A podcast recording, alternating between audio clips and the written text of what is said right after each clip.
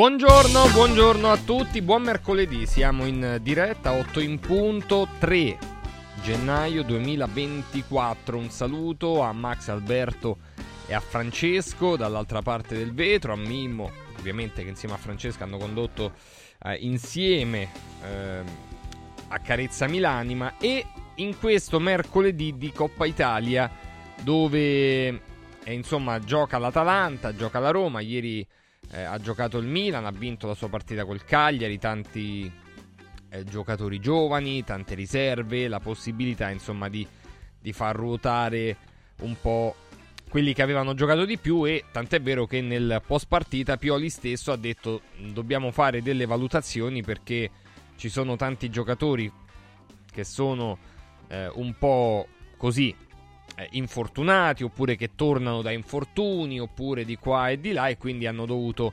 evidentemente fare anche delle valutazioni da quel punto di vista. Ieri è tornato in campo anche Rafa Nadal che ha vinto una partita incredibile se pensiamo all'anno di stop, al fatto che adesso si trovi oltre, ben oltre la posizione 200 nel mondo, cioè agli anni che ha, gli infortuni che ha avuto, ieri eh, ha vinto abbastanza semplicemente contro contro team ed è stata una, un bel rientro per Rafa Nadal. Appunto, stasera c'è questa Coppa Italia, 45esimo sold out all'Olimpico per, eh, per la Roma con la Cremonese che l'anno scorso ha fatto lo scherzetto, ma non è diciamo la stessa Cremonese. Allora, vado a salutare subito i nostri.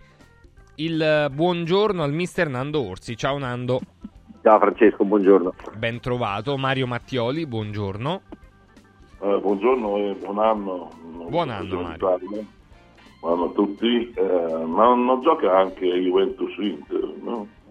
Han già giocato forse. Sì, forse avranno già giocato. Luigi Salomone con noi. Buongiorno. Ciao buongiorno, buongiorno, a tutti. Ciao Luigi. Ma chi ha, chi ha vinto? Chi ha vinto? Non lo so, è una partita che non guardo, caro Mario. Una... Ah, chi ha vinto? Chi ha vinto? Non lo so. Comunque, non so perché tu abbia voluto fare questa, questa ironia. No, perché io non, non, c'ero, sono stato, sono stato all'estero sempre in sala, allora chi ha eh. vinto, chi ha vinto? Non lo so, in, c'è internet, quindi ti puoi tranquillamente informare, ognuno si deve informare, informare da solo. Allora... No, no, ma ero, ero allo stadio, ero allo stadio, non ho capito bene, insomma, perché... Ah, vabbè, si vede che si vede che i tabelloni erano spenti, vabbè, eh, pazienza, avranno fatto, avranno fatto così. Allora... La bolla di Juventus Roma, non Juventus. Il ginocchio, il ginocchio. Ma eh, vabbè, boh. comunque no, non lo so. Comunque andiamo avanti. Cambia eh, fasciatore, vai. Sì, esatto. Eh, nella, nella, giornata di ieri c'è stato il Milan che ha vinto, eh, è tornato al gol Leao, gli applausi per Leao, eccetera, eccetera. E da quella parte del tabellone, cioè quella del, del Milan, adesso si, si, aspetta di capire un po' quello che sarà il, il proseguo, perché il, il, Milan ha vinto la sua partita, quindi in questo caso c'è l'attesa di sapere in quel quadro chi affronterà il Milan tra Atalanta e Sassuolo. Nella parte alta ci sono Bologna e Fiorentina e oggi la Lazio saprà qual è la sua avversaria, così come domani il Frosinone saprà se Juventus o Salernitana saranno, saranno gli avversari. È un test, Nando, quello di ieri per alcuni giocatori tipo Jovic, faccio per dire, oppure Coppa Italia col Cagliari delle riserve, insomma non è proprio così probante come partita.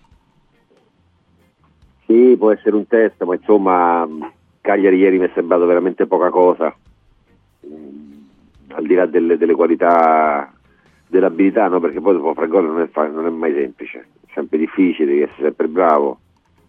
Però indubbiamente Jovic del, del, del, del primo dell'inizio del campionato è diverso da quello di adesso. Ha fatto tre gol in campionato, due in Coppa Italia, si muove, gioca per la squadra, mi sembra più presente, quindi forse il Milan può aver trovato un'alternativa, no? E, però in generale su, sui cambi ci ha guadagnato il Milan perché il Cagliari ha giocato um, male e il Milan ha approfittato di due o tre errori, è andato 2-0, poi dopo la partita stava semplice.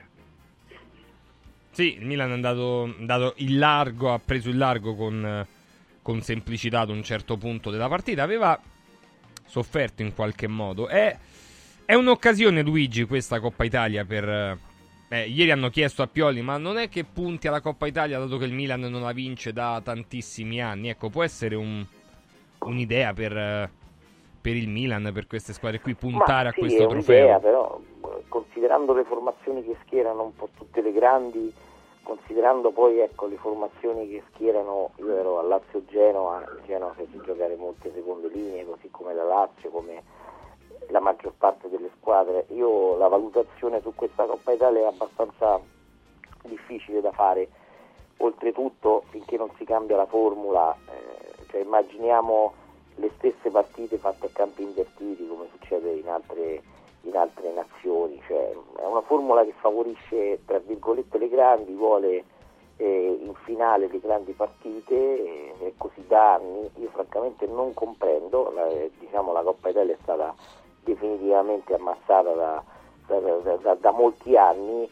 ed è fin quando o si mette eh, il fatto che chi vince la Coppa Italia va in Champions, è come, si, è come era una cosa che si voleva far fare qualche anno fa, oppure anche la formula con 5-6 partiti vince una Coppa, sì per carità hai vinto una Coppa, hai salvato la stagione, il Milan potenzialmente era partito per vincere lo scudetto, quindi potrebbe salvare anche la sua stagione dopo anche che è andato male in, in Champions, anche se adesso credo che, che, se chiedi a qualsiasi tifoso tra l'Europa League e la Coppa Italia ti preferisce eh, che, che, che, il Milan vada avanti in Europa League, quindi non lo so, non lo so, è, serve per qualche giocatore di secondo piano di mettersi in mostra se trova la serata giusta, è successo ieri a Jovic, magari può succedere a, in qualche altra squadra, però mi sembra in generale che gli allenatori ci tengano poco a questa manifestazione. Sì, forse fino ai quarti Mario, no? Perché poi iniziano a essere come vuole, come vuole il format della Coppa Italia, partite interessanti.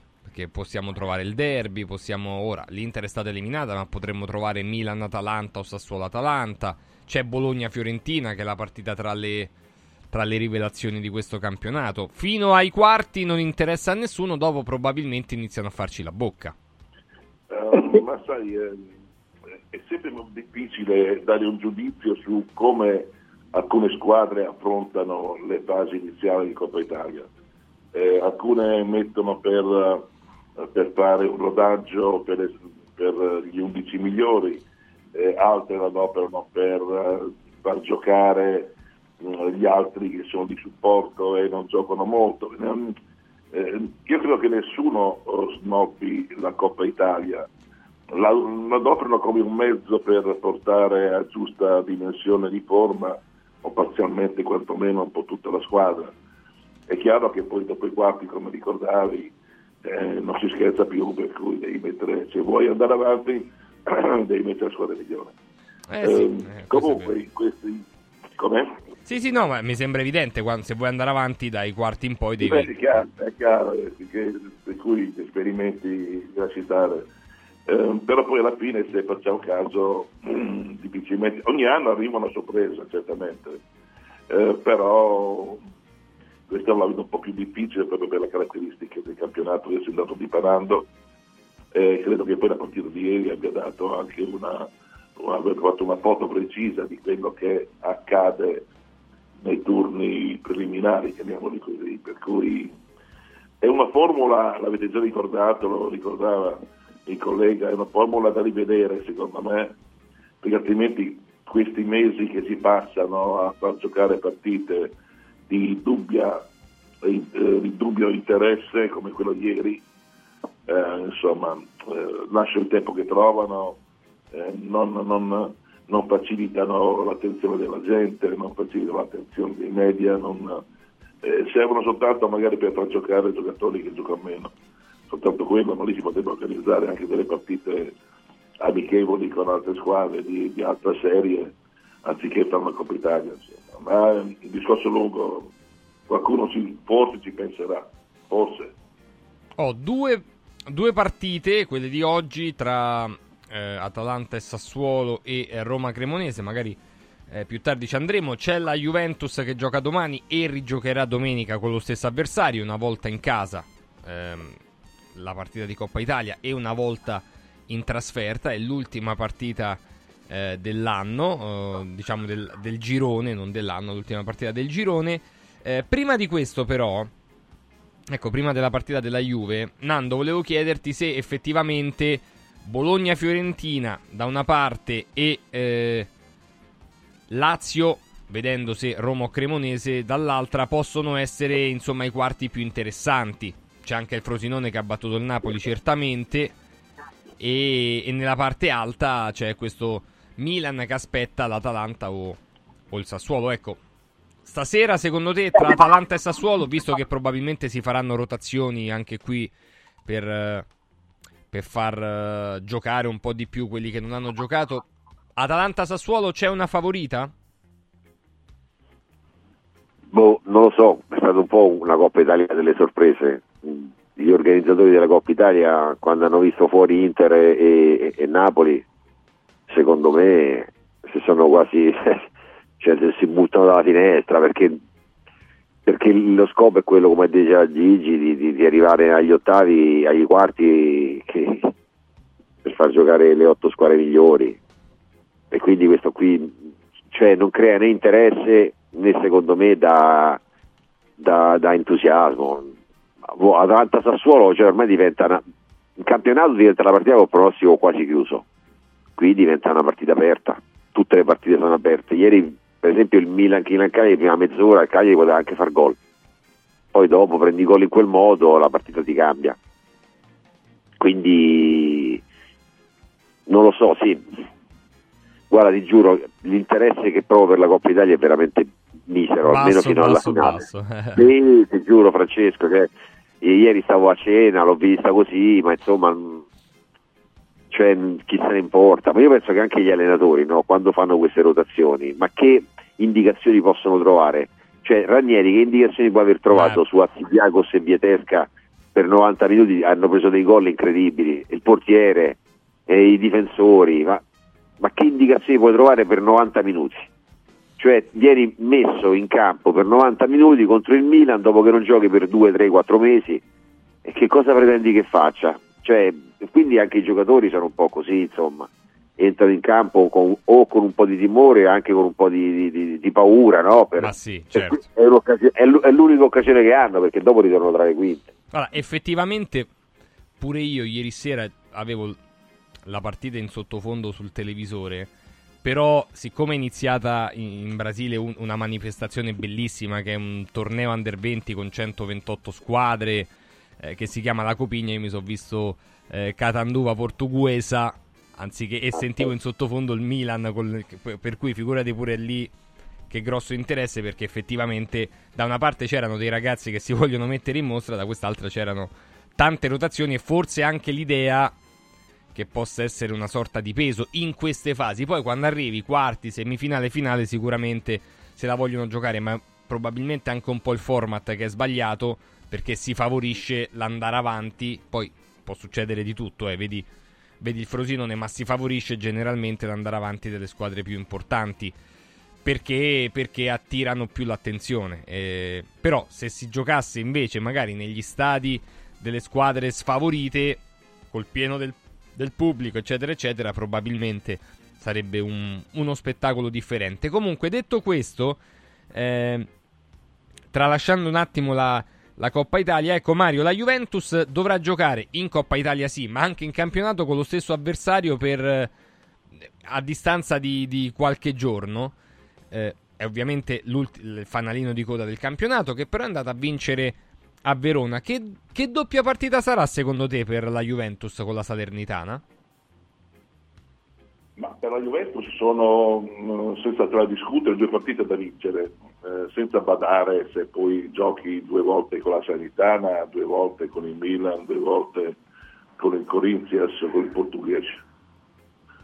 E, e la Juve che ha cambiato un pochino registro nel suo atteggiamento nei riguardi del, del campionato, mm, si sta rendendo conto, e quando parlo di Juventus singolare vuol dire il gruppo giocatori, stanno rendendo conto che mm, possono fare qualche cosa di, di, importante ben più di quanto si potesse immaginare a inizio del campionato, non da parte del gruppo juventino quanto da parte della, della critica degli osservatori.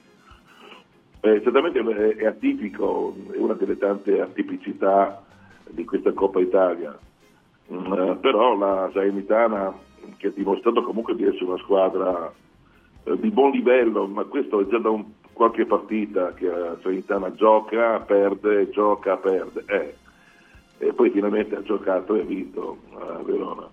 E con la Juve cosa vuoi che possa fare?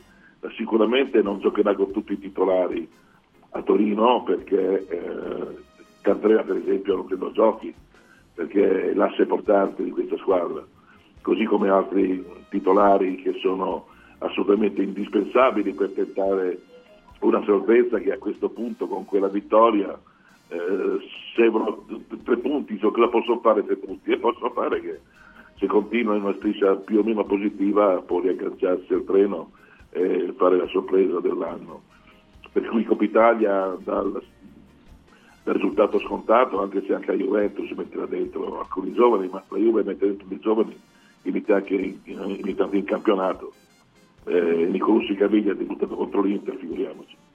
Eh, mentre nella partita di, di campionato si dovrà, potrà sfruttare anche i fattori campo che a Salerno hanno una, grande importanza, ma, ehm, a, fronte della determinazione e della voglia della Serenitana di, di agganciare il treno salvezza c'è anche comunque eh, la concretezza della Juventus, una Juventus che è consapevole, come è stato detto più volte, consapevole di essere diventata Juventus di nuovo, con quei parametri caratteriali che ha sempre contraddistinto la squadra bianconera.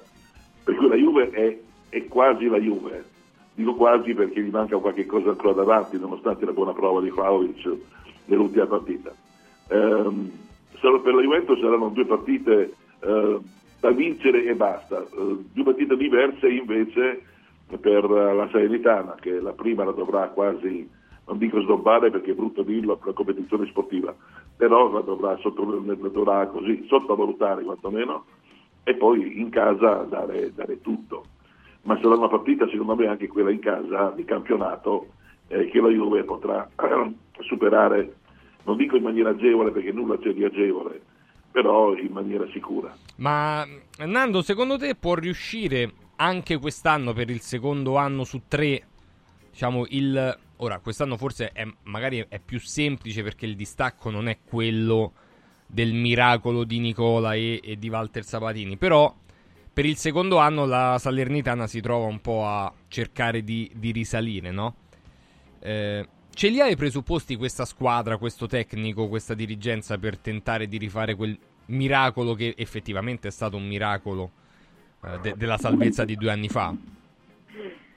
non lo so, a me sembra una squadra molto, molto leggera, molto poco tecnica, eh, con Dia che pensavano potesse essere un giocatore determinante, invece non lo è stato, forse dovevano darlo via e cercare di prendere qualche giocatore diverso.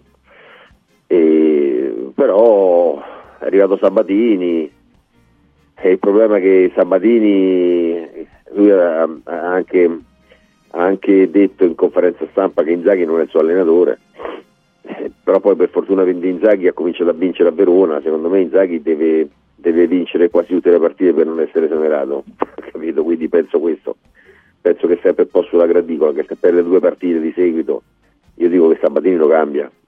Mm. E sta facendo anche un discreto lavoro perché ha vinto a Verona, ha pareggiato, ha pareggiato col Milan, sta prendendo un po' una certa fisionomia, ma io non vorrei che fosse troppo tardi. Però, però, la vittoria col Verona è stata propedeutica del fatto che ha messo paura un po' le altre, nel senso che, nel senso che mh, mh, solitamente c'è sempre una retrocessa quando, quando c'è il, la fine del girone d'andata, stavolta no. Stavolta no perché il Sassuolo è stato risucchiato, secondo me il Frosinone pure anche se gioca bene giocherà per non retrocedere, il Lecce, eh, insomma l'Udinese, sono queste squadre che alla fine il Cagliari si, se lo contenderanno. E quindi io dico che la, per la Salernitana c'è possibilità, eh, a patto che compri un paio di giocatori che abbiano anche la personalità per poter, per poter fare qualcosa di diverso. Oh, e a proposito di Udinese, eh, prossimo turno è Udinese-Lazio. Eh, la squadra di Sarri andrà ad Udine per affrontare appunto l'Udinese che eh, viene dal 3-0 sempre in casa con la vittoria contro il, il Bologna. Eh, Luigi, ti chiedo se effettivamente è la domenica del, chiamiamolo sorpasso, di Isaacsen su Felipe Anderson a destra. E quindi se a Udine vedremo Isaacsen dal primo minuto al posto di Felipe Anderson. Ma, probabilmente sì, non credo, cioè mi auguro che possa essere quella la, eh, la, la, scelta di Sarri, non so fino a che punto sarà decisiva. Diciamo quest'anno la stagione della Lazio è contrassegnata un po' da momenti particolari che poi sono quelli che fanno la differenza. Sicuramente andare a giocare a Udine un mese e mezzo fa era meglio, andarci a giocare adesso che mi sembra che tra quella, quella, quella, quelle squadre che sono in quella posizione di classifica l'Udinese sia quella tecnicamente e come tipo di squadra in generale quella più forte, cioè, mi sembra che c'entri poco con la lotta per la salvezza, è una che se può fare due o tre risultati positivi può tirarti tranquillamente fuori. Cioè, mi sembra, ecco per dire, parlavate prima giustamente del, della retrocessione, per me una retrocessa c'è che è il Verona, perché se tu sei lì lì per lottare e vendi, sta vendendo due o tre giocatori migliori, tutto mi fa pensare che a Verona puntino al paracadute, non so, non so che ne pensate voi, ma mi sembra abbastanza chiaro che lì c'è un po' un, eh, a, a, meno che adesso poi non intervengono sul mercato, in questo senso la Salernitana con Sabatini ha qualche garanzia in più che magari riesce a trovargli qualche giocatore per poterla tirare fuori. L'Udinese mi sembra, mi sembra sottodimensionata in quella posizione, quindi eh, per la Lazio è una partita difficile e ci sono delle scelte da fare e su Castellanos non ci sono dubbi perché Immobile ancora non si è ripreso e lì è chiaro che potrebbe giocare, eh, potrebbe giocare Isaacsen e come potrebbe esserci la conferma magari di Felipe Anderson e, e utilizzare Isaacsen eh, nei, nel secondo tempo per sfruttare anche magari la stanchezza degli avversari. L'Udinese è una difesa molto fisica quindi potrebbero essere importanti entrambi. Ecco, io adesso non partecipo al, al buttare dalla finestra Felipe Anderson perché, eh, ripeto anche quanto detto ieri, per me l'eventuale rimonta o risalita della Lazio passa molto di più dal ritorno ai loro livelli dei Luis Alberto, dei Felipe Anderson, dei Zaccani, degli Immobile che non dalla legittima No, ma è solo un, pre- un, prendere coscienza di un momento di forma negativo rispetto a uno che magari è un po' più brillante, non è in No, assoluto. no, ma è giusto, ma è giusto, ma infatti quelle sono scelte che competono all'allenatore, però eh, c'è anche una mezza misura, no? Da qui a dire Felipe Anderson è finito, ha finito il suo ciclo e tutto, cioè, eh, Luis Alberto eh, sono due mesi che praticamente non non è ai suoi livelli, cioè, ci sono tanti dei giocatori importanti che hanno fatto la differenza negli, anni, negli ultimi anni che sono sotto eh, prestazioni di un certo livello, quindi è da loro che mi aspetto eventualmente che, che, sia suonata la carica. Adesso lo stanno facendo i giovani, bene, devono giocare i giovani, però eh, se loro non tornano, eh, cioè, voglio vedere poi eh, Isaacsen e Castellanos se vincono il derby di Coppa Italia. Luigi, Luigi eh, voglio vedere se ricor- Isaacsen e Castellanos eh, fanno risultati come ha fatto l'anno scorso la, la Lazio. Io ho capito, Luigi, però il calcio è fatto di momenti e quando non vanno sì. bene le cose bisogna cambiare. Non è che bisogna dare ai giocatori la riconoscenza e farli giocare per forza anche se vanno male perché hanno fatto bene prima. Quando si fanno i contratti di 5 anni ai giocatori, non è che io ti faccio i contratti per quello che hai fatto, te lo faccio i contratti per quello che dovrei fare. Eh, quindi, no, no, però eh, ricordiamoci sempre che la Lazio ha vinto due partite faticando con Empoli e Frosinone, cioè non è che non hai capito, ma va bene no, hanno vinto ma... 3 a 0 con, con l'Inter e ma con la Juve. Ragione, e allora però, certo. Luigi, però non è un massacro alle cose, è il prendere atto che se dei giocatori, anche se grandi, anche se bravissimi, anche se hanno portato i risultati, stanno facendo non bene, se stanno fuori una partita o due non succede niente quello che no, dico, no. qui non è un gioco al massacro, infatti, qui è rendersi conto, capito? Qui rendersi conto che se Felipe Anderson non sta bene, eh, Felipe Anderson ha fatto 100 partite di seguito, quante ne ha fatte? Cioè nessuno ha mai detto niente. Se uno si azzarda a dire che Felipe Anderson forse è meglio che sta due partite fuori, non è che dice che Felipe Anderson non vuole che non giochi più, deve stare due partite fuori perché è giusto, perché è giusto perché eh, può essere anche un momento d'appannamento, non niente Se Luis Alberto gioca male e sta fuori, e, starà fuori, né? perché no, Luis Alberto non può uscire perché ci ha fatto vincere le partite, è pazienza, pure, cioè, capito, non conta, c'è un discorso che non conta, secondo me se stai bene è ovvio che a quello importante dai delle possibilità in più, perché sai che è più forte tecnicamente, ma se è reiterato la prestazione, se non va bene, se tutto qua, una partita 2 che sta fuori mica vuol dire farlo fuori definitivamente, questo che voglio dire. Quindi. Mario Mattioli, tu daresti fiducia ai Saxen dopo il eh, gol e assist contro il Frosinone? Per un momento magari una mezza partita, 60 ma minuti sì, di riposo a Felipe? Fiducia, ma è, è, giusto il discorso che ha fatto Nando adesso, cioè non si può improvvisamente con una buona partita uh, butti, uh, butti, tutto e metti dentro. No, no, che possa fare un'altra mezza partita uh, sicuramente, se non una intera, proprio per dimostrare che all'occorrenza è una carta da potersi giocare in maniera serena, in maniera eh, consistente.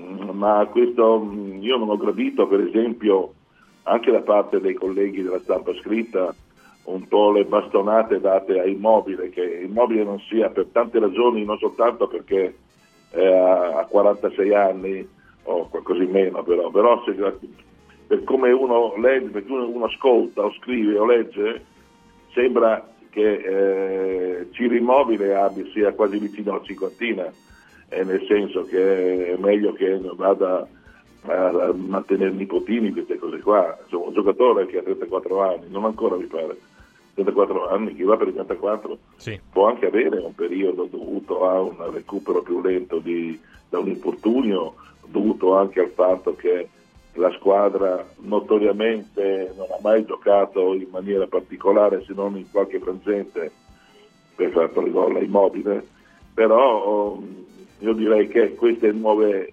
eh, questi nuovi voti sono presentati positivamente, occorre farli giocare fino a quando servono. Poi se rientrano i, i, i titolari e dimostrano di essere sempre loro, eh, beh, lasciano il posto. È una cosa normale che è sempre accaduta eh, poi c'è, ripeto, la spinta eh, di, di, molta parte di stampa che dice che quel giocatore lì è finito, quell'altro è vecchio, quell'altro non stoppa più la palla perché ha i riflessi eh, così accumulati e via così. Però sono, tutte, sono tutti giochi eh, di stampa, quello che a mio avviso eh, preme e come premerà anche l'allenatore di recuperare i titolari, a cominciare proprio da immobile. Eh, che mm, farà gli esami e dovremo vedere quanto, quanto starà fuori. La Lazio è prudente, sì. eh, Immobile vorrà sicuramente Luigi anticipare il rientro, però... Francesco, io devo spiegare però su Felipe Anderson, io lo dico soltanto perché secondo me Felipe Anderson è uno di quelli che se va in panchina ha finito. Cioè, eh, non è uno che pensa l'ultima no, mezz'ora ho capito Luigi eh, non è che si può no, no, professionista ho capito Luigi ma che discorso è No, no, ci sono quelli tipo Pedro che riescano a fare l'ultima mezz'ora, ci sono quelli tipo Immobili che quest'anno qualche volta è entrato l'ultima mezz'ora e ha fatto la differenza, ci sono quelli tipo Felipe Anderson che hanno un carattere particolare, quindi io per dire Isaacsen lo faccio giocare comunque, cioè deve giocare comunque perché in questo momento è più in forma, sono d'accordo, però magari su, su Felipe Anderson trovare qualche strategia per, per, cercare di recuperarlo alla causa, anche se ormai poi c'è anche il discorso del contratto, eh, eh, esatto, che un po è, pesa, è eh. abbastanza eh. evidente che ormai è andato via, cioè ormai va via a parametro zero, poi eh, la Lazio su questa strategia non mi trova d'accordo, dopodiché eh, ognuno è libero di fare le strategie che vuole, però se, se, se rinnovi un 92 a 4 milioni e mezzo è chiaro che poi il 93 che fa lo stesso, lo stesso tipo di, di, stagione l'anno precedente più o meno eh, ti chiede delle cifre importanti. E Zaccani non rinnoverà per lo stesso motivo perché comunque hai creato un, un caso peraltro con un giocatore che non è che ti sta dando strategicamente Luis Alberto quest'anno più dell'anno scorso. Auguriamoci che lo faccia da adesso in poi. Comunque su Immobile sì, oggi fa i controlli, lui cercherà di bruciare, eh, di bruciare i tempi, però insomma quello è, io credo che è il forte dubbio per la Supercoppa, quindi eh, se ne riparlerà probabilmente forse dopo la Supercoppa, a meno che per la Supercoppa non, non, non riesca a, fare, a essere a disposizione, però adesso c'è Castellanos, che comunque poi eh, sentivo giustamente dire, dice non, non, è piaciuto quello che è stato fatto nei confronti di Immobile. Il problema di, di Immobile in questo, finora è stato che Castellanos in 18-20 partite, perché ha giocato più o meno anche se molte di spezzoni, ha fatto due gol, perché probabilmente se eh, al posto di, di Immobile avesse giocato un calciatore che aveva fatto già 7, 8, 9 gol, eh, magari anche l'assenza di Immobile sarebbe pesata meno e si sarebbe parlato anche meno di lui. Forse anche questo. Eh beh, probabile. Questo, questo sicuramente è, è, un dato di fatto. Eh, poi vedremo anche su, su Felipe Anderson come, come sì, andrà a finire, eh, perché effettivamente... Sembra Juve. Sì. Sembra Juve. Eh, sai, pure la Juve se, se l'idea di Felipe Anderson è quella di guadagnare 4, 4 milioni e mezzo, non so quanto la Juve, nonostante sia un, un costo cartellino zero, ma ci sono le commissioni.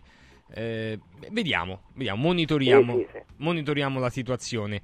Eh, tra poco volevo anche chiedervi, rimanendo un attimo alla Lazio del mercato in entrata, Luigi, poi passeremo alla Roma e all'Inter. Prima di tutto questo, però, eh, c'è la possibilità anche oggi di andare eh, in uno degli ice park che si trovano a Roma, eh, a Cerveteri e a Latina, quindi questi villaggi del ghiaccio bellissimi con le piste per pattinare, gli eventi, i corsi di pattinaggio, la musica, l'animazione e tanto divertimento con la possibilità anche di organizzare sulla pista e sul ghiaccio le feste di compleanno. Quindi Location belle, Auditorium Parco della Musica, il Foro Italico dove c'è il Santa Claus Village, Piazza Re di Roma, Via delle Cave di Pietralata, Collina Fleming, Centro Commerciale Le Torri e appunto Cerveteri a Latina. iceparkweb.it, il più grande circuito del ghiaccio d'Italia, è quello di icepark. iceparkweb.it per passare magari una giornata, un pomeriggio col sorriso e a proposito di sorriso, Solo Sorrisi da oltre dieci anni ci accompagna nella scelta giusta e più consapevole di quelle che sono le tecniche per migliorare la salute della nostra bocca e anche ovviamente la parte estetica. Nei cinque studi di Roma, Fiano Romano ed Avezzano. Ogni giorno eh, qui in radio sentiamo i professionisti di Solo Sorrisi che hanno eh, sempre un occhio di riguardo per gli ascoltatori di Radio Radio. Quindi, per la prima visita, la famosa visita completa col sondaggio gengivale 800 58 69 89 800 58 69 89 solo sorrisi.it solo sorrisi.it mi raccomando. Mondo Polizza con tutte le sue offerte se avete l'assicurazione in scadenza? Comunque, fate una chiamata a Mondopolizza. 06 5576 903 perché eh, ci sono i migliori prodotti assicurativi al prezzo più basso del mercato, grazie agli accordi con le primarie compagnie assicurative. Quindi eh, 06 5576 903 info chiocciolamondopolizza.it nell'ufficio di Roma, in via Quirino Maiorana 157, nell'ufficio di Rieti, in via delle Orchidee 2D. RC Auto, casa, infortuni, professionisti, con la possibilità anche di pagare ratealmente la polizza, ma ripeto, i prezzi più bassi del mercato. Info chiocciolamondopolizza.it. Facciamo un salto da Mauris Bye. Mauris, il numero uno del risparmio per la casa e la famiglia. Allora, Mauris è stato un eh, periodo di Natale molto importante per Mauris. Ci saranno nuove aperture, le calze per la Befana. Tutto per gli amici a quattro zampe, la cartolleria, gli articoli per il giardino, la linea tessile, gli accessori per la cucina, casalinghi, ferramenta, profumeria, detersivi, tutto delle migliori marche, oltre ai prodotti a marchio Mauris che hanno uno straordinario rapporto qualità-prezzo. Tutte le promozioni in corso e i Mauris più vicini a noi per fare scorta di convenienza sono sul sito mauris.it. Mauris. Mauris, il numero uno del risparmio per la casa e la famiglia.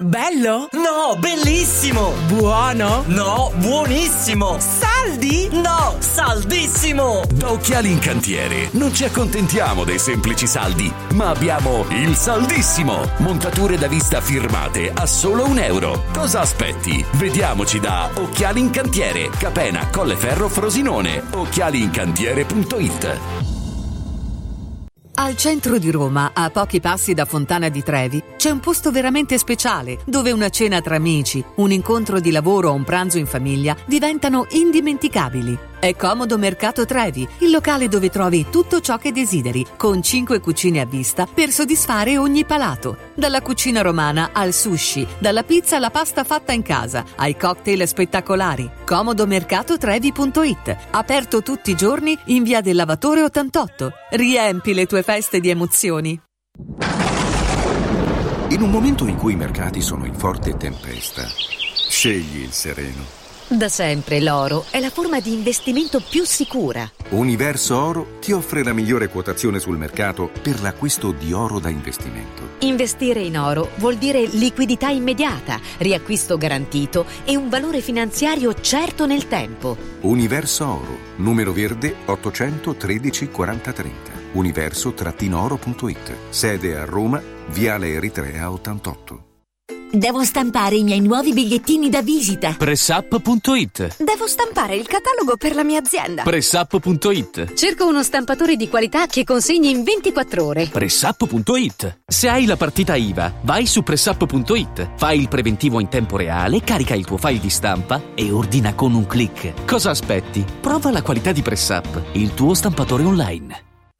Hai l'assicurazione in scadenza? Chiama Mondopolizza. I migliori prodotti assicurativi al prezzo più basso del mercato grazie agli accordi con le primarie compagnie assicurative.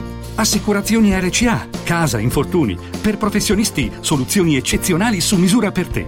Per ricevere un preventivo chiamalo 06 55 76 903 o direttamente sul sito mondopolizza.it.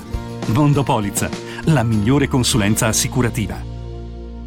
Riscopri l'importanza e la bellezza di un sorriso sano e splendente. I dentisti di Solo Sorrisi sono a disposizione per la salute e la bellezza della tua bocca. Tecniche avanzate, nessun dolore, tempi rapidi. Solo Sorrisi, gli specialisti del sorriso, con 5 studi a Roma, a Fiano Romano e ad Avezzano. E ritrovi il sorriso. 858 69 89 solosorrisi.it Con Eurobet.live scoprite i risultati in tempo reale, le statistiche sulle partite e sui marcatori. Restate sempre aggiornati per non perdervi nulla. Con Eurobet.live accendete la passione per il calcio. Radio Radio Lo Sport vi aspetta il martedì e il venerdì pomeriggio e il mercoledì mattina con tutti i numeri del calcio con Eurobet.live. Confartigianato è da più di 70 anni al servizio degli imprenditori e delle loro famiglie, erogando servizi come fisco, credito, avvio d'impresa, export, formazione, consorzio energetico, assistenza sanitaria, CAF e patronato. Abbiamo federazioni di categorie e mestieri firmatari dei principali contratti collettivi nazionali di lavoro e presenti in tutti i livelli istituzionali. Dove c'è impresa, c'è Confartigianato. Confartigianatoroma.it Radio Radio Mattino Sport e News è immediatamente disponibile on demand. Puoi riascoltarlo tutti i giorni a tutte le ore dalla fine della trasmissione. Cerca Radio Radio Mattino Sport e News sul podcast di Radio Radio. radioradio.it slash podcast. Radio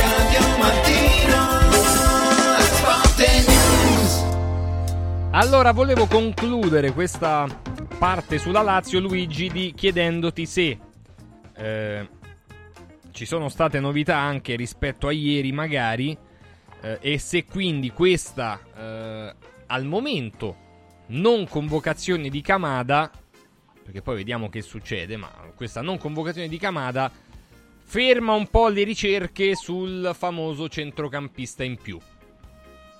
Oppure se dovesse partire Basic, la Lazio comunque farebbe un tentativo di prendere qualcuno a centrocampo.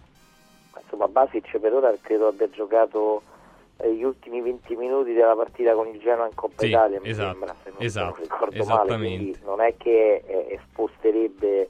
Poi sai, eh, allora dunque, eh, io su Camata certezze che resti anche adesso a gennaio come su Vesino, credo che se dovessero poi arrivare offerte o situazioni particolari eh, potrebbero anche cambiare le strategie, cioè a quel punto veramente entrare una mezzala di un certo livello, perché poi dopo noi dobbiamo ragionare che si può sempre fare qualche cosa sul, sul mercato di gennaio. La Lazio per esempio nel suo storico ne ha fatto poco, però poi se ci sono eh, pochi soldi servono idee, servono scambi e magari ser- arrivano giocatori di, di secondo piano. Io nel, eh, ricordo ecco, un anno la Lazio prese Candreva nel mercato di gennaio, un altro- un'altra volta arrivò Stefano Mauri nel mercato di gennaio, però era la notte dei tempi, eh, cioè negli ultimi anni la Lazio eh, difficilmente ha cambiato il suo volto col mercato di, eh, di gennaio, quell'anno che arrivarono Floccari, Diaz, eh, perché la Lazio stava praticamente retrocedendo con Ballardini e allora lo Tito intervenne.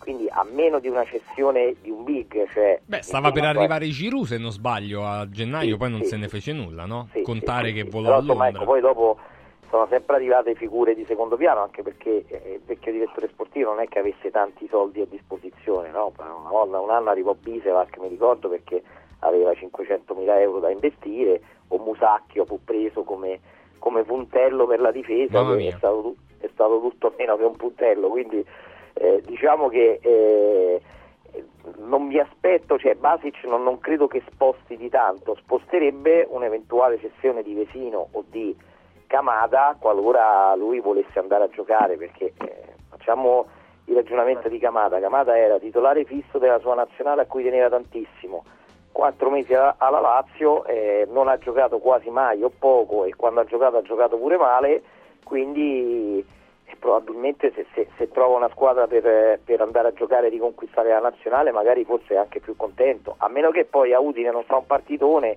e come spesso accade nella storia dei giocatori eh, cambia proprio la storia di Camada nella, nella Lazio e resta per tanti anni, non lo so, però io non, non vedo grandi, grandi movimenti a meno di qualche cessione di giocatori di un certo livello, non di Basic che, che in questo momento è un comprimario mm, abbastanza in modo evidente. Oh, a proposito di comprimari, eh, stasera Roma-Cremonese, eh, stadio praticamente esaurito, difesa in emergenza, eh, anche eh, il compito della dirigenza della Roma, Mario Mattioli, è trovare al più presto un difensore centrale che, eh, da come dicono, sia già stato bloccato. Un- un- ok, un conto è bloccarlo, un conto è metterlo a disposizione dell'allenatore per, per le prossime partite. Tra, tra- tra l'altro, e per questo, per questa emergenza, Llorente, Cristante Selic sarà la difesa di stasera contro la Cremonese. E questo è un problema che la Roma sta, nelle prese da qualche, da qualche tempo, perché poi trovare un difensore pronto eh, non è mai facile. ehm, è stato già ricordato, non soltanto in questa, ma anche nelle altre trasmissioni, che magari ci si potrebbe anche riproporre la situazione che arriva un giocatore, poi ci vuole un mese, un mese e mezzo, due mesi perché si adegui al gioco della squadra ed ecco lì che siamo agli spiccioli poi del campionato ed è un acquisto semi, semi inutile. Eh, non è facile prendere un giocatore che deve servire da subito alla, alla squadra. Eh, ci sono dei calciatori di, di medio valore, che possono diventare anche di buon valore, che stanno giocando in squadre minori. E lì però occorre la bravura del, del direttore sportivo, occorre dalla eh, quantità di denaro che si ha a disposizione, dipende dalle ehm, particolarità di, di quanto si propone, perché potrebbe anche essere uno scambio con giocatori giovani. E insomma, eh, non lo so, questo è- poi è compito dei, eh, dei dirigenti delle varie squadre, anche se la Roma eh, non ha dato fino adesso l'impressione di avere grandi, grandi frecce al proprio arco, se non alcune scontate. Non lo so, vediamo, eh, desta molta curiosità questa, questa, questa necessità della Roma perché eh, si vedrà che cosa può fare, non soltanto adesso ma anche per il futuro. Eh, Nando, che, mh, che ne pensi tu? Partita di questa sera più emergenza. Potrebbero giocare però, oltre a eh, il mix eh, dietro di, di alternative, di Selic impostato in quella, in quella posizione lì, ma anche Lukaku e Dybala davanti. Eh, sì, però, però la Roma ha sempre avuto problemi in difesa.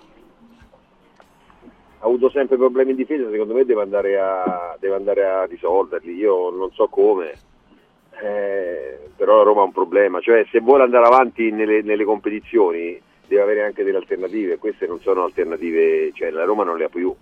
E quindi non so la Roma che può fare sul mercato. Poi stasera è un'occasione importante, eh, perché vai avanti sai come Mourinho tiene a questo tipo di situazioni, al, è, è, ovvio che, che, qualcosa poi sul mercato dovrà fare a patto che poi dopo passi il turno, perché non è, è vero che sembra, sembra, semplice, però poi dopo succede, succede come è successo a Napoli, e, capito? Quindi deve stare sempre molto attento, deve stare sempre molto attento come squadra, poi dopo sul mercato. Le valutazioni che noi non sappiamo perché né la proprietà parla né Mourinho si sbilancia, sono son cose che poi dopo noi possiamo soltanto vedere quello che può, quello che può mancare, però in generale lo sanno, lo sanno loro, dai. Sì, sì, ma sicuramente questo, questo lo sapranno loro. Ehm, te lo aspetti Luigi il derby in Coppa Italia? Beh, penso, penso, di sì, anche perché sarebbe clamoroso che, che, che la Cremonese riuscisse per due anni consecutivi a fare fuori la Roma dalla Coppa Italia che, che, peraltro è una manifestazione in cui negli ultimi anni c'è stato lo Spezia, è stata la Cremonezza, sono state partite strane anche sconfitte, sconfitte cocenti. Però permettimi di dire che sul mercato eh, ci sono delle grosse colpe eh, da parte della Roma perché eh, quando ai primi di dicembre più o meno si sapeva che, che Indica, andasse, Indica andasse via che, che Smalling eh, fosse perso nei meandri non, so, non si sa bene cosa e questa è una critica che viene fatta spesso, veniva fatta negli anni passati eh, allo Tito, no? che magari sapeva delle cose e poi magari il rinforzo che arrivava arrivava il 28 gennaio, quando il gennaio già era tutto passato e bello che perso. E, insomma, credo che la Roma dovesse arrivare il 3-4 gennaio già con un giocatore pronto perché sapeva assolutamente che c'era questa necessità in difesa, anche perché eh, eh ti, ti, ti comporta proprio eh, non solo problemi in difesa a mio avviso, ma problemi anche a centrocampo perché spostando Cristante, Cristante è un giocatore a mio avviso molto sottovalutato da qualcuno, ma un giocatore in quella posizione del campo è, è affidabile in difesa, però non è lo stesso rendimento che ha a centrocampo, almeno quando l'ho visto io. E quindi ti, ti comporta non solo problemi in difesa, ma in linea teorica anche nella tua formazione titolare a centrocampo. E quindi quindi secondo me ci sono delle colpe perché era un'operazione che doveva essere fatta come ha fatto l'Atalanta, cioè l'Atalanta Subito. sapeva che aveva dei problemi in difesa, eh sì. sapeva che, che, che, gli serviva assolutamente un difensore, lo ha preso il 31 di dicembre, eh, quando noi stavamo a brindare per l'arrivo del 2024. Eh sì, e Mourinho in attesa effettivamente di, eh.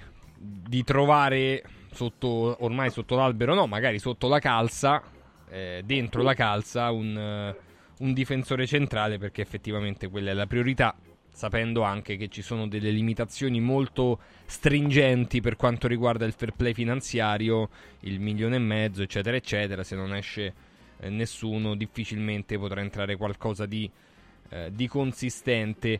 Ehm, il Napoli, uscito eh, Elmas che ha già firmato per il Lipsia, eh, chiude l'operazione Mazzocchi, quindi chiude per un'alternativa a Di Lorenzo. Opp- oppure, Nando, c'è secondo te, la, chiuderà probabilmente anche per Samarzic, eh, Samarzic, ma c'è la possibilità che l'arrivo di Mazzocchi possa far pensare a, ad un cambio di modulo. Eh, a un ritorno. Ho ripreso Mazzarri. Mazzarri così non funziona tantissimo. Mazzarri, prova a fare quello che hai sempre fatto.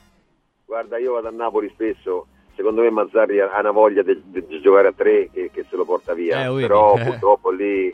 No, secondo me sì, però, ma lì i giocatori, cioè se giochi a tre devi fare, devi, devi, devi fare il sacrificio di, di, uno come Zelischi, è possibile, no, uno come Politano, oppure come Quara, eh, oppure fai 3-4-3, ma 3-4-3 non è Mazzarri.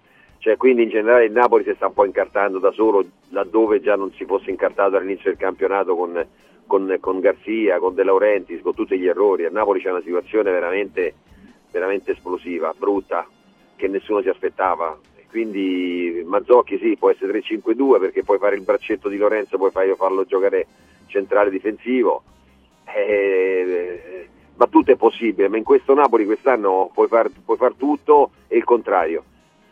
Solo che mi sembra che la squadra non reagisca, anche se io sono sempre fiducioso sul fatto che Napoli possa, perché la squadra è, è forte, i giocatori sono bravi, però si devono dare loro una regolata, l'allenatore pure, la società. Gli unici che sono, che, che sono immuni sono i tifosi, che hanno riempito il Maradona l'altra settimana, che stanno sempre lì attaccati, è ovvio però sperano in qualcosa di diverso.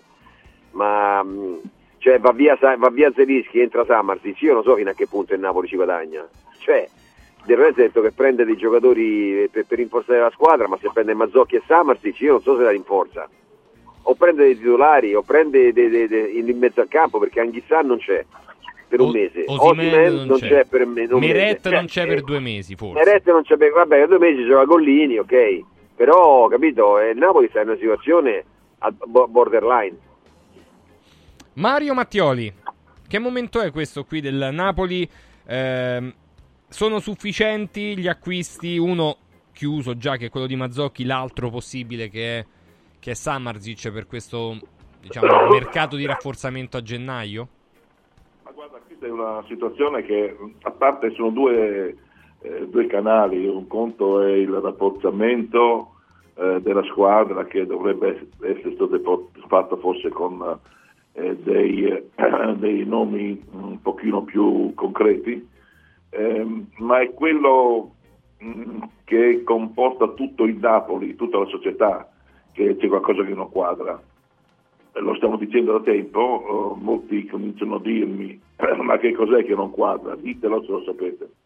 E se lo sapessimo saremmo dei fenomeni, nel senso che eh, probabilmente paga eh, quella, quell'atteggiamento che ebbe De Laurentiis all'inizio quando fece tutto, acquisti, cessioni, eh, pulitura del campo, il fresco delle pareti, degli spogliatori, non so, vi ricordate? No? Sì, Quella- sì, sì, sì. quel mese di faccio, pago tutto mi e probabilmente lì eh, sta pagando questo perché eh, certo prese Garzia ma probabilmente con Garzia eh, non parlò prima dell'assetto di gioco che avrebbe voluto dare e dell'impiego dei calciatori, delle caratteristiche dei giocatori eh, in rapporto al gioco di Garzia insomma è stato tutto un pochino alla, alla Carlona o alla, in maniera dilettantistica, come eh, può essere anche un grosso imprenditore cinematografico quando si mette a fare una cosa di cui non è, non è all'altezza di fare. Eh, per cui comincia a pagare tutto, tutto quanto questo. Il discorso che stavate facendo prima, eh, che per fare una difesa a tre occorre, occorre non avere in squadra e per giudicare la, la- la- la presenza di Svarasteglia o di Politano, eh, beh, è, reale, è realissima. Ora il Napoli in questo momento si può eh, permettere di rinunciare a Politano e Quara? Credo di no, perché eh, sono proprio da quei due giocatori larghi eh, che credo possa ripartire il Napoli e ridarsi una dimensione più consona a una squadra che indossa il tricolore. È un momento di, eh, di confusione, eh, di confusione, però eh, poi ci, ci metti anche al Coppa d'Africa. È un momento di confusione, eh, per cui credo che sarà la bravura dei dirigenti del Napoli, quelli che sono stati demandati da De Laurentiis a risolvere eh, queste cose, a trovare una, una soluzione. Luigi, secondo te il Napoli ha la forza anche mentale prima e, e poi di, di prontezza di intervento sul mercato per ritornare ad essere una contendente al quarto posto? Ma si sono incartati, si sono incartati molto. La situazione per certi aspetti eh, la scorsa estate è stata simile no? Nel- tra, tra Napoli e Lazio, nel senso ci sono dei presidenti che si sono messi a fare un po' tutto, no? E quindi Sì, ma la magari- Lazio non ha cambiato allenatore però. Però la Lazio non ha cambiato allenatore, però c'è stato un momento in cui il presidente ha detto pubblicamente che comprava un giocatore nonostante l'allenatore ne volesse un altro, quindi eh, cioè, è, è- è comunque vero che sono due, eh, diciamo due eh, modi di fare calcio che sono stati tra i migliori degli ultimi anni, quelli di De Laurentiis e e, e, e Lotito a livello di risultati e sono contrari a tutto il resto del campionato, cioè il campionato se escludiamo la Juventus, gli altri sono tutti fondi o comunque proprietà straniere e, e- e sono magari società un po' diverse, Lazio e Napoli in questo erano- sono molto simili, no? hanno una società molto snella, pochi dirigenti, pochi, pochi punti di riferimento e però l'anno scorso è stata la loro vittoria, la vittoria di- anche di De Laurentiis che è arrivato primo, di Lotiro che è arrivato secondo. Quest'anno dopo l'estate un po' si sono incartati, però focalizzandosi sul Napoli, il Napoli, eh, il discorso fatto prima per la Roma eh, vale anche per il Napoli, cioè il Napoli sapeva che Anghissà e Osimen, che sono due colonne fondamentali di centrocampo e attacco, non ci sarebbero stati durante la Coppa d'Africa, anche qui doveva correre ai ripari prima e, e- e sistemare alcune situazioni. Poi la scelta di Mazzarri, cioè riesumare Mazzarri, riciclare Mazzarri, forse alla luce dei risultati che si stanno facendo non è stato proprio una scelta, una scelta top, cioè si era parlato a un certo punto di Conte, ecco, mh, insomma parliamo di giorno e notte in questo, mo- in questo momento, poi eh, al Napoli si può augurare di ritrovare, eh, di ritrovare eh, qualche certezza in più e, e magari la fortuna di, di pescare qualche giocatore sul mercato, perché poi sul mercato c'è la bravura dei dirigenti, ma c'è anche la fortuna, no? quando, quando presero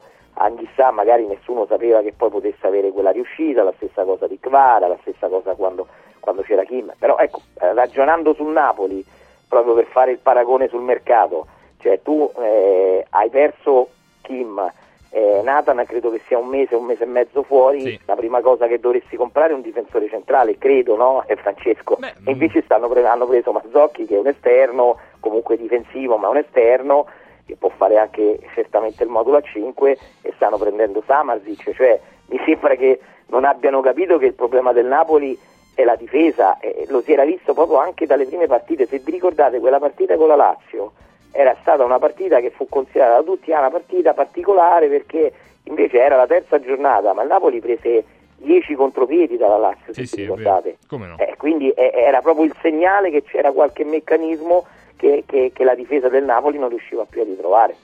Esattamente, quello, e quello sarà il fattore che probabilmente in- inciderà di più e quello sul quale dovranno lavorare di più. Allora, Mario Mattioli, Nando Orsi, Luigi Salomone, grazie per questa ora. Un, buona Ciao. continuazione di mattinata a tutti e tre. Tra poco cambio, quindi escono tre, entrano tre. Focolari, Agresti e Carina. Prima di loro vi voglio eh, parlare di una bella promozione in questo momento, soprattutto dopo le feste, eh, che eh, trovate su Radio Radio Shop, che è un connubio tra due eh, prodotti molto interessanti che sono stati must in questi anni per Radio Radio Shop. Il primo è la 17, che è un percorso è un'alimentazione intermittente coadiuvata da omega 3, aminoacidi, antiossidanti e alcalinizzanti che in 4 settimane elimina gran parte del grasso viscerale in eccesso, mantenendo la massa magra. Fino al 31 di gennaio, se andate su radioradioshop.it ad acquistare il eh, kit a 17, riceverete in omaggio un lipo, cioè l'integratore naturale in grado di accelerare tutto questo processo agendo sui fattori biologici che promuovono l'accumulo di grasso corporeo. E quindi da una parte l'alimentazione intermittente, la possibilità ovviamente di avere gli aminoacidi essenziali, gli antiossidanti e gli alcalinizzanti e insieme a questo tipo di percorso aiutare il tutto con un integratore naturale che va ad agire proprio contro i fattori biologici che promuovono l'accumulo di grasso corporeo e va ad agire sull'abbassamento del cortisolo, sui livelli eh, di glicemia e di grasso nel sangue, sul senso di fame, vanno ad agire insieme. 144 euro con un piccolo contributo di spese di spedizione è un prezzo lancio e lo potete bloccare su radioradioshop.it oppure al nostro sms whatsapp 348 59 50 222 scrivendo A17 o Lipo e vi ricontattiamo 348 59 50 222 A17 e Lipo insieme veramente per ridurre il grasso viscerale e andare appunto a- ad agire sui fattori che promuovono l'accumulo del grasso corporeo. radioradioshop.it dove trovate anche l'olio della Sabina perché i grassi buoni non vanno mai eliminati. L'olio della Sabina è un prodotto di eccellenza, un'eccellenza agroalimentare del Lazio che eh, riusciamo a portare in tutta Europa, ma credo anche proprio in tutto il mondo, e la possibilità di averlo al prezzo più basso che c'è, proprio per un accordo con il consorzio Sabina DOP. Per cui radioradioshop.it, sezione eccellenze gastronomiche, per una vera eccellenza, cioè l'olio della Sabina. Anche qui sms e whatsapp 348 59 50 222 trovate le bottiglie da 750 ml le 5 lattine da 3 litri e le 2 lattine da 3 litri.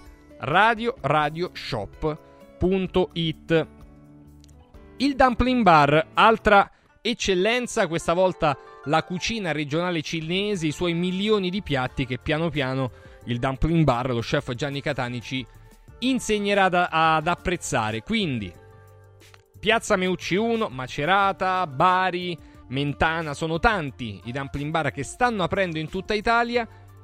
Se volete anche voi partecipare eh, attivamente alla creazione di un dumpling bar senza costi di affiliazione con formazione menu eh, pubblicità alla quale pensa il dumpling bar, contattate Gianni Catani 344 06 58 913 344 06 58 913 dumplingbar.it dumplingbar.it chiudo questo momento cambiando totalmente tema eh, ricordando che eh, per tutti eh, tutte le persone che stanno eh, progettando un edificio tutti eh, gli imprenditori proprio del settore edile, passate da Prefedil per capire come i sistemi Prefedil possono permettere di costruire pareti e divisori con isolamento acustico, isolamento termico, con poco spessore e con resistenza al fuoco eccezionale,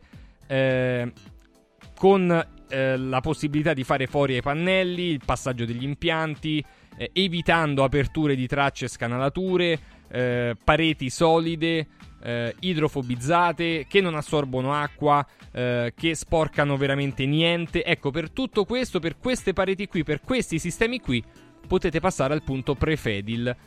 A Roma, via Prenestina 956 a 500 metri all'interno del grande raccordo anulare. Prefedil.it, Roma, via Prenestina 956. Tra poco i 3 delle 9, Focolari Agresti Carina, ripartiremo da- dal Milan, da- dalle partite di Coppa Italia di questa sera e dalle altre tematiche alle 9.20 Eurobet.live. Tra poco. Radio Radio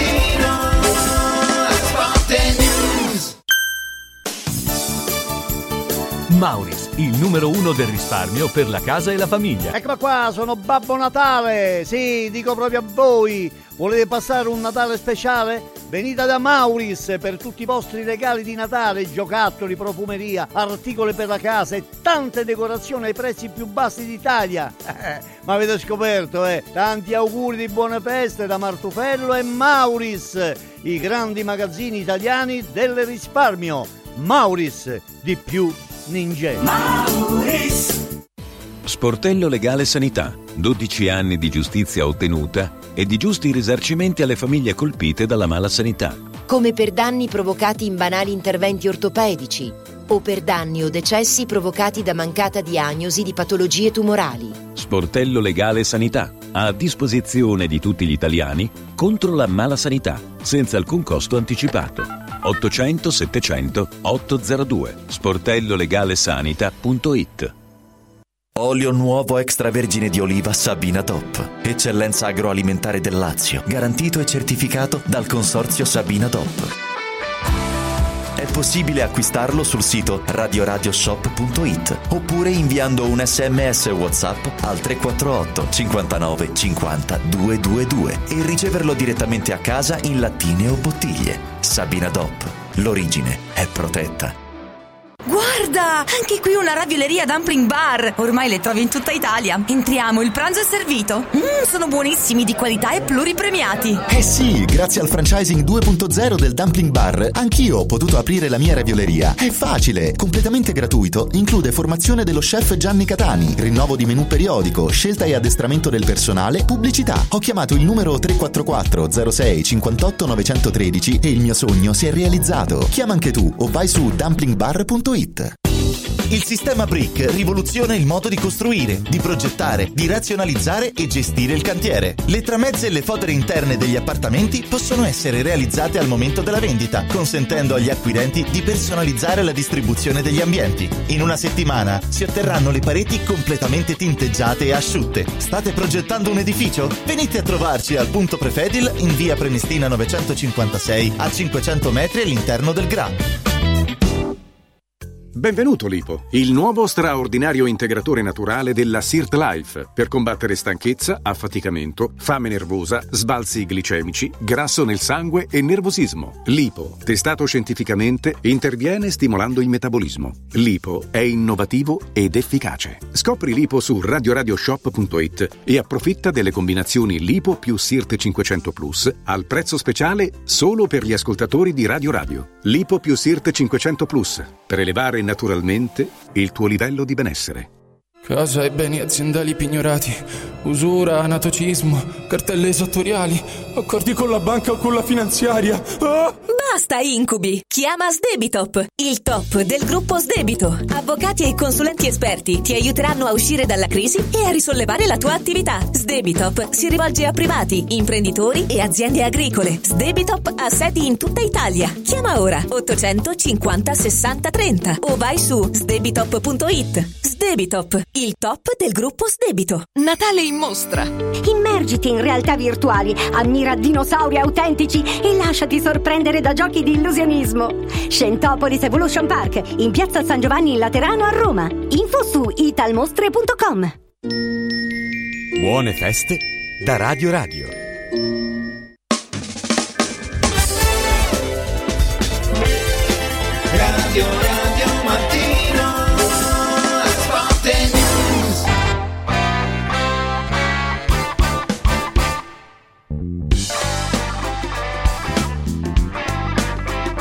9-7 minuti 3 di gennaio del 2024. Buongiorno ai nostri, buongiorno a Furio Focolari. Ciao Furio. Buongiorno Francesco, buongiorno a tutti. Un saluto. Stefano Agresti con noi, ciao direttore. Ciao, buongiorno, buongiorno, a Buongiorno. tutti. Stefano Carina, ciao Stefano.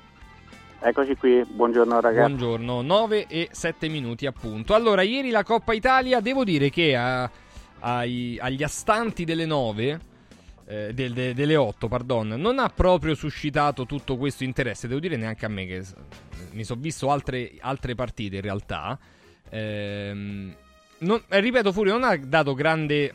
a- non hanno dato grande attenzione alla vittoria del Milan di ieri sera, eh.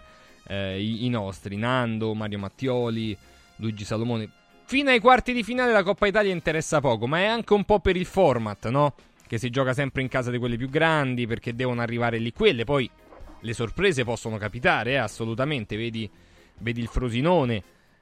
Però effettivamente non ha dato. Boh, non so, tu l'hai seguita con particolare attenzione, con curiosità questa partita? No, no, Eh, no, no, no, anzi io ti dico la verità che dopo il primo gol di Jovic, eh, bello, il gol bello anche se ha con- contribuito moltissimo alla difesa del Eh beh, Cagliari, una però bella dormita.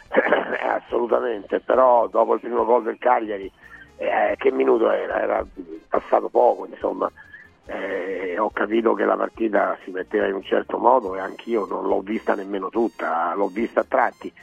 Eh, devo dire che mh, mi hanno colpito eh, i, i ragazzi del, del Milan, i giovani del Milan, che sono comunque ragazzi interessanti. Sì, sì, Cia- Eh, Ciaga Traoré, Jimenez, assolutamente. Sì, sì. Traoré, Jimenez. Jimenez, sì, sì, sì, sì. Simic. Eh, ma- Simic, ecco, un po' meno Luca Romero che mi sembra rimasto lo stesso di quando era la Lazio, cioè un ragazzo fumoso che conclude poco, però, però hai ragione, poco interesse e, non l'ho vista tutta, quindi nemmeno ti potrei dare un giudizio completo. Eh, però eh, la, la formula è sbagliata, lo sappiamo, l'abbiamo sempre detto così. Così la Coppa Italia eh, diventa una competizione dal semifinale finale, dai, quarti. Quando, quando cominciano i doppi? Nei quarti, no? No, il, il doppio turno in semifinale. Unica, unico quindi- turno col doppio, con la doppia partita. Eh, è quello che interessa. Ora nei quarti certamente c'è qualche partita, addirittura Ci probabilmente potrebbe essere il derby. derby, sì, esatto. Eh. Per il resto, sì, po- poca, poco interesse Poca almeno roba, in- in- negli roba. altri. Stefano Agresti, a te ha dato... Eh, insomma, se hai, se hai- se hai alternato con West Ham Brighton non è che ti sia divertito di più, eh? Beh, però qualche occasione... No, in realtà, guarda, eh, West Ham Brighton, sì, cioè, io mi sono... Mi sono visto Catanduva portoghese perché è iniziata la Copigna in Brasile e quindi mi sono visto i, i ragazzetti brasiliani, ecco, però... Eh, eh, no, perché figurati. West- perché West Ham Brighton è stata molto meno divertente di Milan Cagliari, questo è, eh, eh, anche se, anche se De Zerbi poi gode di fama e fa sempre divertire tutti, ieri la partita è stata veramente molto triste.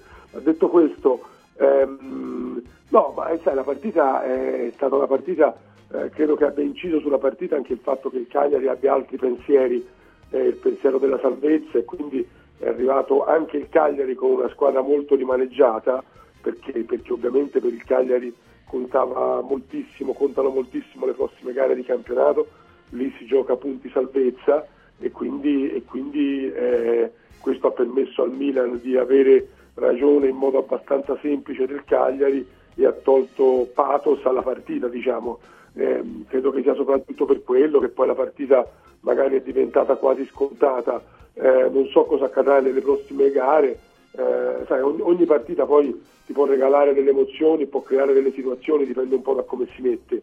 Eh, vediamo già da stasera, soprattutto Roma-Cremonese, la Cremonese ha detto Stroppa che se la gioca con la formazione migliore e questo ovviamente non vuol dire che in teoria impensierisce la Roma, però l'anno scorso la Cremonese ha eliminato sia la Roma sia il Napoli dalla Coppa Italia e quindi è una partita che la Roma deve affrontare in modo serio, anche perché è attesa poi da un derby che sarebbe molto importante e significativo eh, per la Roma, per la Lazio e anche per la Coppa Italia. Sì, effettivamente sarebbe un, eh, un derby interessante per, per la Coppa Italia. Eh, ne, hai, ne hai scritto, caro Stefano Carina, stamattina.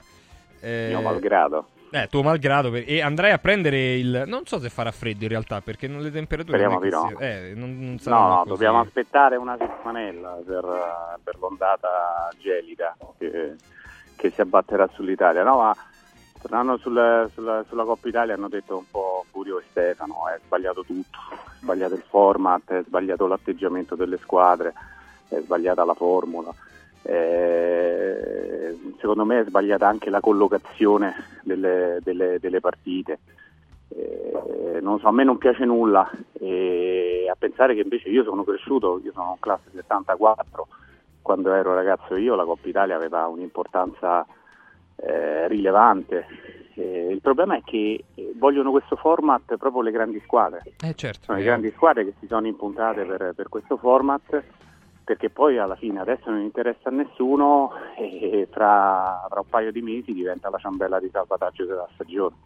E allora No, no, arrivare... Non vogliono, ma non vogliono le grandi squadre, lo vogliono le tv.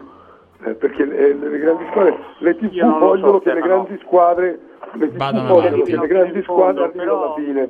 Questo è il motivo. Cioè, Però perché, perché dopo, le alla fine, tv Stefano, noi anche come giornali, no? poi dopo raccontiamo la favola, che ne so, del Playmouth eh, che arriva ai, ai quarti del Cup o del Cannes che arriva in semifinale, Eh, questo è praticamente impossibile, cioè può, può capitare una volta perché... eh, però, però- ma- però il problema è perché so. le tv al di, al di là al- perché Sì, ma TV, il problema è delle TV, ma il problema è anche della- della Lega. per la tv lavorare- raccontare la favola dell'Alessandria che arriva in semifinale di Coppa Italia alla tv interessa poco Eh, ho capito, ma questo è un problema, non può essere un problema Juve. solamente italiano, Stefano. Eh, questo è il fatto. Il problema, problema nostro. mi raccontavano come avranno raccontato tanto a te, che per esempio mandare una troupe a adesso, adesso dirò una, una- una città, speriamo che, che ci ascoltino in pochi, a, A Passo Crotone, Corese, metti a Passo eh, Corese. eh, a Passo Corese, per Passo Corese per Pasto Corese Roma, eh, è chiaro che molte volte ci sono problemi per gli impianti, per- cioè, quindi questo quello che dici tu delle tv è, è vero, però secondo me va anche cambiato, cioè, ma se in Inghilterra l'FA Cup è più importante del campionato, se in, in Francia adesso ha un'importanza eh, fondamentale eh, la Coppa, ma perché deve, deve essere questo torneo così anonimo? È un torneo anonimo, veramente anonimo. Sì, sì, ma è, assolutamente anonimo. Cioè, c'è, c'è poco da fare da questo punto di vista. Cioè, E- vogliamo mettere le Coppe Italia che vinceva Pruzzo negli anni Ottanta con, con quelle che adesso eh, si disputano adesso? Io, boh, poi eh, la gente vede stasera allo stadio 60.000 persone, però le 60.000 persone a Roma adesso le, le farebbe anche veramente se giocasse contro il Passo Corese. Quindi eh, non lo so, a me non piace, c'è poco da fare. Eh, tra l'altro, piace- ma anche, non piace anche l'atteggiamento delle squadre. Perché è vero quello che... contestualmente, Vabbè, Stefano, ci sarà, ci sarà ora Girona Atletico Madrid che vale, vale un gra- grandi posizioni in vetta alla Liga. Eh, lì un, un occhio ce lo dà. Eh, vabbè, comunque, detto questo, tu ti aspetti di Bala o Belotti? Dato che hai messo, hai messo Belotti, quindi ti aspetti Belotti, Stefano. Ho messo campo. Belotti, mi sorprenderebbe che giocasse di bala perché ci sono tante partite ravvicinate. Eh, pure a me, però leggevo Eh, che è un nome che ritorna. Sì, sì, ma è una staffetta, cioè, poi, n- non è che ho detto che Di Bala non giocherà, ho detto nella- nelle formazioni, poi sai, è già difficile. No, normalmente ultimamente sulle formazioni di Mourinho le prendiamo, ah, le prendiamo abbastanza, quelle in Coppa sono leggermente più difficili perché poi dopo si decide sempre all'ultimo, si parlano comunque di staffetta, cioè nel senso che Di Bala se non gioca dall'inizio gioca comunque un tempo, cioè se invece parte dall'inizio può giocare un'ora, sono, sono queste scelte, ma cambia poco, sinceramente cambia poco nel- nell'economia di una partita che la Roma deve chiudere subito, anche perché eh, Stefano prima diceva Stroppa ha detto che giocherà con la migliore formazione possibile, io però ho visto che tutte le formazioni che ci hanno mandato a noi, ma anche agli altri giornali, sì, mh, ci sono diversi titolari, ma non proprio tutti i titolari. Ad esempio il Mudo Vasquez viene,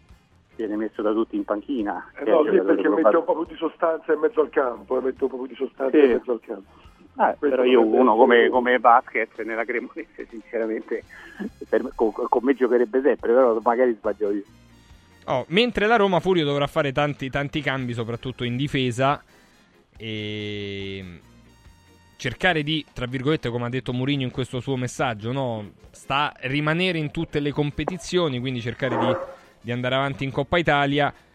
È chiaro, Selic, Cristante e Llorente non è un grandissimo terzetto difensivo, però insomma credo possa bastare no, stasera per, per fare il risultato. contro una squadra di categoria inferiore. Eh, esatto. dire, ti dico anche una cosa, che siccome io sono mezzo matto, non come te, ma sono mezzo matto, eh, ho visto Palermo Cremonese pochi giorni fa e ho visto la Cremonese giocare un bel calcio, bello, che poi addirittura l'ha persa quella partita, ma Sì, roga- rocambolesca, eh, all'ultimo Sì. minuto, così. Esatto, Eh, però voglio dire, è una squadra di Serie B, è una squadra di Serie B che sta cercando di, di- di ritornare in Serie A, quindi è nelle, nelle posizioni di classifica abbastanza da playoff, Sì, diciamo, playoff. però eh, però non è una squadra che possa mettere in difficoltà la Roma anche con tutte le problematiche della Roma, anche con Cristante, Seric, come dici tu, ma eh,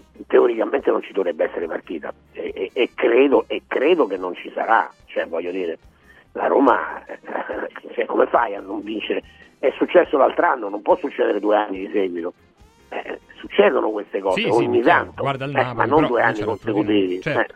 Poi l'anno scorso la Cremonese ha avuto veramente quell'esploit importante perché ha battuto sia il Napoli che la Roma in due turni consecutivi per poi, per poi essere eliminato. T'aspetti, eh, Stefano Agresti, anche tu un, eh, un eh, Dybala oppure ti aspetti come, come Stefano Belotti dal primo minuto?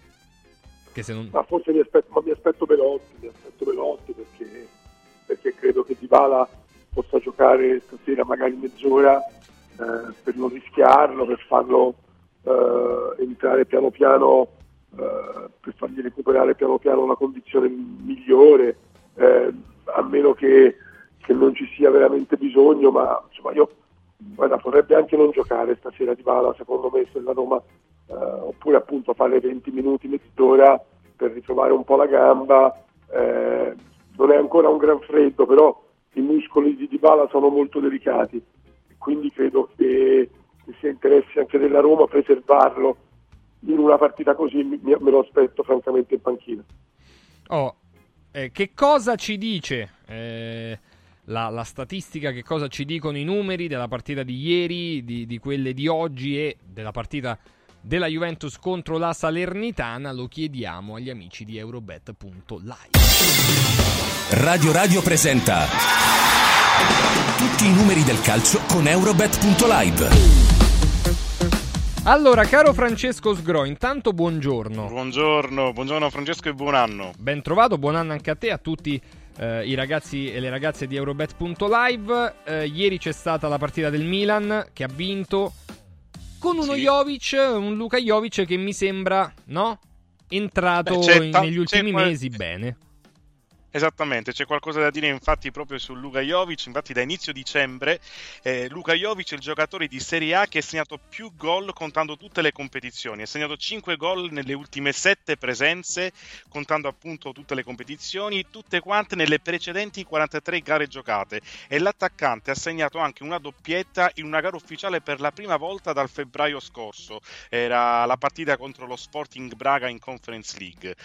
Ti parlo sempre di, a questo punto di Milan, della partita di Milan-Cagliari, entrambe le due occasioni in cui Teo Hernandez ha fornito più di un assist in un singolo match con la maglia del Milan sono arrivate sempre in Coppa Italia e l'altra è stata contro il Genoa il 13 gennaio del 2022, due assist anche in quel caso. Sempre parlando di Milan, ha passato il turno in 14 delle ultime 15 occasioni in cui ha disputato gli ottavi di finale in Coppa Italia e ha vinto un match di Coppa Italia con tre gol di scarto per la prima volta dal 9 febbraio 2022. Se ricordate il 4-0 contro la Lazio ai quarti di finale in quel caso. Per quanto riguarda il Cagliari, invece dico che il Cagliari è stato eliminato in tutte le ultime 10 occasioni in cui ha disputato gli ottavi di finale di Coppa Italia.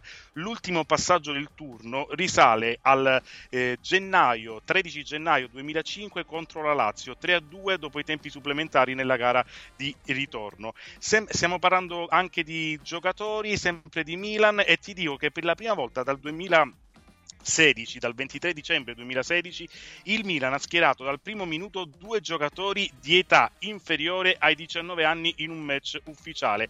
Alex Jimenez, 18 anni, 238 giorni, e Giancarlo Simic, 18 anni e 245 giorni. Prima l'aveva fatto, come ti dicevo prima, nel 2016, il 23 dicembre, con Manuel Locatelli e Gianluigi Donnarumma.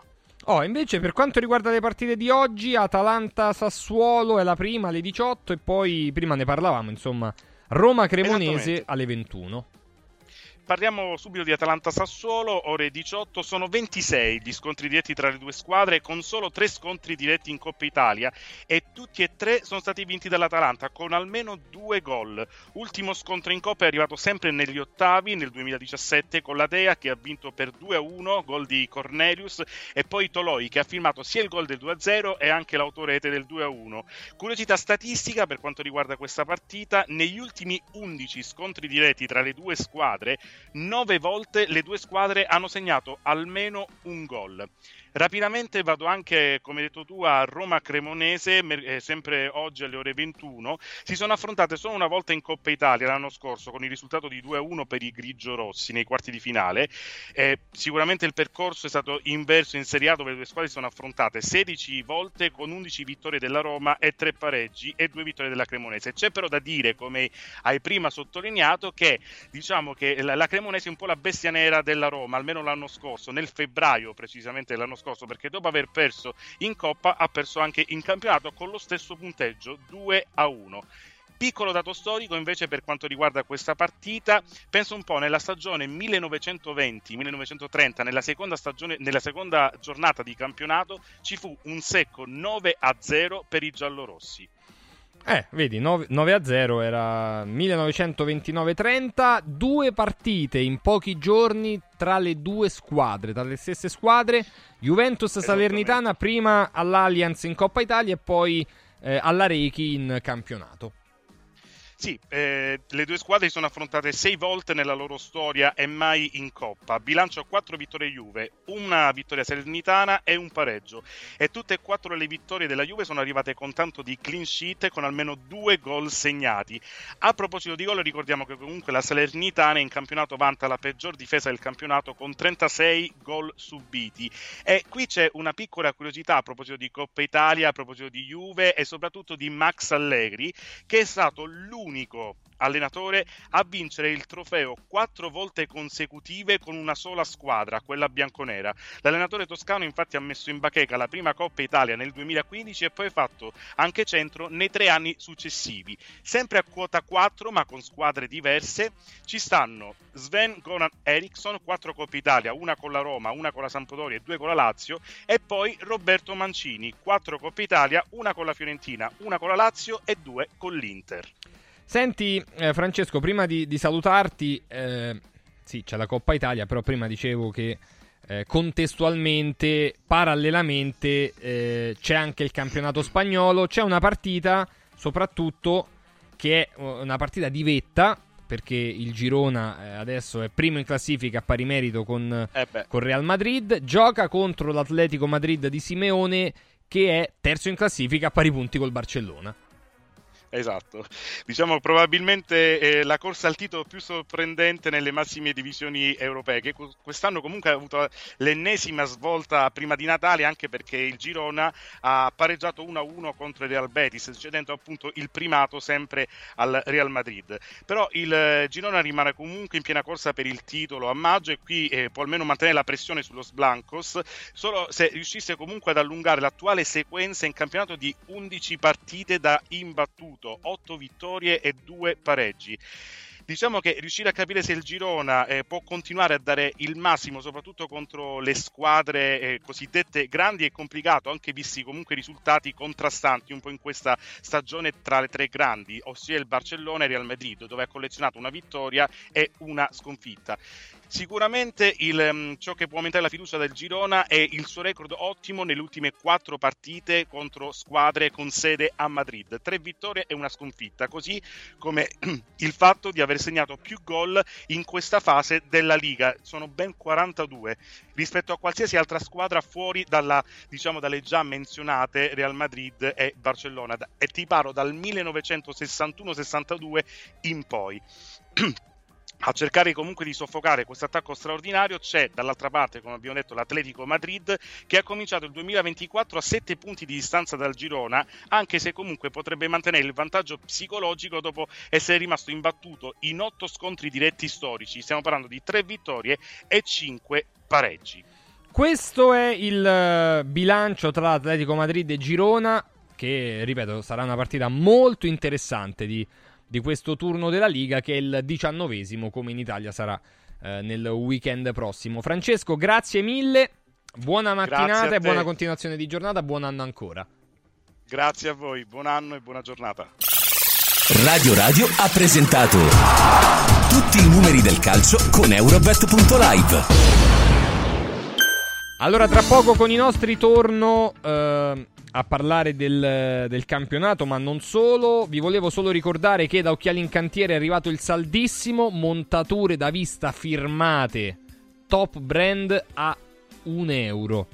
Per sapere come, quando, perché, Occhiali in Cantiere, Capena, Colleferro, Frosinone e dove è possibile anche prenotare le famose visite gratuite con l'ortottista, il contattologo o la visita specialistica nelle tre sedi, nei tre store di occhiali in cantiere. Prevenzione, qualità e ovviamente top brand per gli occhiali, per le montature, per le lenti e anche per le lenti a contatto. Occhialiincantiere.it. Si riparte il 18 contattologo a Frosinone, poi il 19 contattologo a Colleferro e da lì 20, 24, 27 tutte le visite gratuite, mi raccomando. Occhialiincantiere.it Frosinone Colleferro Capena. A Capena vicino ad Occhiali in Cantiere 20, eh, 70 metri più avanti, andando da Roma verso Rieti, diciamo così, c'è Noi Sport. Eh, Noi Sport, se vogliamo vestire le migliori firme sportive casual, perché? Perché Noi Sport è il megastore sportivo più sportivo d'Italia, top brand per quanto riguarda l'abbigliamento sportivo, tutti gli sport, dal running al trekking, passando per il calcio con calzettoni, maglie, eh, scarpini, eh, scarpini da futsal e via discorrendo, la pallavolo, il, tutto il reparto fitness, quindi per la palestra, la box, il nuoto. Eh, per gli amanti del ciclismo c'è una parete attrezzata tutta per il ciclismo, tennis e padel, stava a dire con tante racchette da padel nuove delle migliori marche, dei migliori brand per il padel, r- palline, eh, magliette, pantaloncini, eccetera, eccetera. E anche questa parete bellissima di scarpe, dalle scarpe da running alle scarpe, eh, agli scarpini da calcio, alle scarpe da tennis e da padel, fino alle sneakers che trovate ovviamente dei migliori brand. Megastore a Capena, via Tiberina, chilometro 16 270, 15 minuti da Roma. Uscita Castelnuovo di Porto, ve lo trovate veramente a pochi passi. Noisport.it, aperti tutti i giorni, compresa la domenica, orario continuato 9.20 e c'è anche appunto il sito che è noisport.it. Tra poco riprendiamo un attimo il discorso Roma difensore, poi Lazio, Inter e tutte le altre. Tra poco. Radio Radio Bello? No, bellissimo! Buono? No, buonissimo! Saldi? No, saldissimo! Da Occhiali in Cantiere non ci accontentiamo dei semplici saldi, ma abbiamo il saldissimo! Montature da vista firmate a solo un euro. Cosa aspetti? Vediamoci da Occhiali in Cantiere, Capena, Colleferro, Frosinone. Occhialiincantiere.it Villa Mafalda, il punto di riferimento a Roma per la tua salute. A Villa Mafalda l'esperienza medica incontra l'alta tecnologia. Una proposta completa di prestazioni eseguite in totale comfort e sicurezza. Esami diagnostici con le strumentazioni più all'avanguardia. Chirurgia endoscopica e robotica per interventi meno invasivi e una guarigione più rapida. Assistenza medica 24 ore su 24 tutto l'anno, compreso i festivi. Villa Mafalda è in via Monte delle Gioie 5 a Roma. villamafalda.com. Convenzionata con le maggiori compagnie assicurative. Una speciale convenzione è riservata agli ascoltatori Radio Radio. Antò fa freddo. Antò fa freddo. Non ce la faccio più. Accendi la caldaia Vylant. Ecco fatto, amore. L'ho accesa. Mmm, Antò fa caldo. Pochi giorni fa con la Calor Plus ho installato una caldaia a condensazione della Vylant con sole 12 rate da 95 euro e mi hanno anche regalato 7 anni di garanzia. Eh, con questa caldaia mi sto togliendo tante soddisfazioni. Fallo anche tu con la Calor Plus. Chiama subito lo 06 86 21 3671. Antò. Da Stosa Store Capena è il periodo delle grandi occasioni. Con l'acquisto di una cucina Stosa completa di elettrodomestici, in omaggio un televisore maxi schermo 55 pollici. Crea la cucina su misura per te tra un vasto assortimento di stili e modelli. Da Stosa Store Capena, progettazione e rilievo misure gratuiti. A Capena, in via Tiberina 34. E nello Stosa Point a Borgo Quinzio, presso Luzzi Home Arredamenti, puoi arredare tutta la casa. Scopri lo spazio espositivo completamente rinnovato. Arredamentiluzzi.it Sapevi che nel latte che acquisti abitualmente potrebbero esserci tracce di antibiotici assunti dall'animale? Berlo regolarmente, specialmente in età pediatrica, potrebbe portare all'antibiotico resistenza, un fenomeno aumentato notevolmente negli ultimi anni. Da oggi puoi evitare questo rischio con latte antibiotic free, l'unico latte che ha ricevuto la certificazione di assenza di antibiotici per l'intera filiera di produzione, 100% made in Italy. Latte antibiotic free, il latte che non conosce antibiotici, lo trovi in esclusiva su radioradioshop.it. La salute, prima di tutto. Devo stampare i miei nuovi bigliettini da visita. Pressup.it Devo stampare il catalogo per la mia azienda. Pressup.it Cerco uno stampatore di qualità che consegni in 24 ore. Pressup.it Se hai la partita IVA, vai su Pressup.it, fai il preventivo in tempo reale, carica il tuo file di stampa e ordina con un clic. Cosa aspetti? Prova la qualità di Pressup, il tuo stampatore online.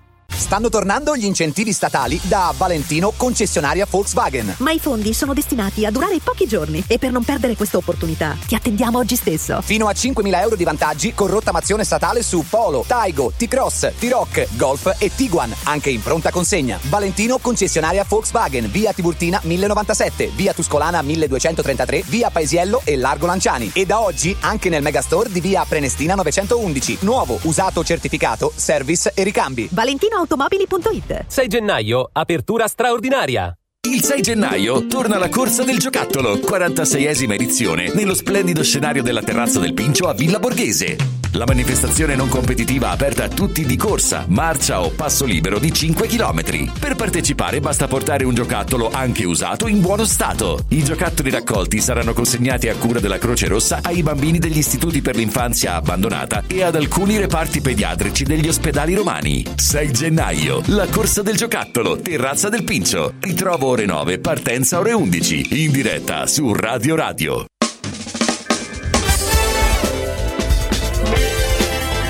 Radio Radio Mattino Sport News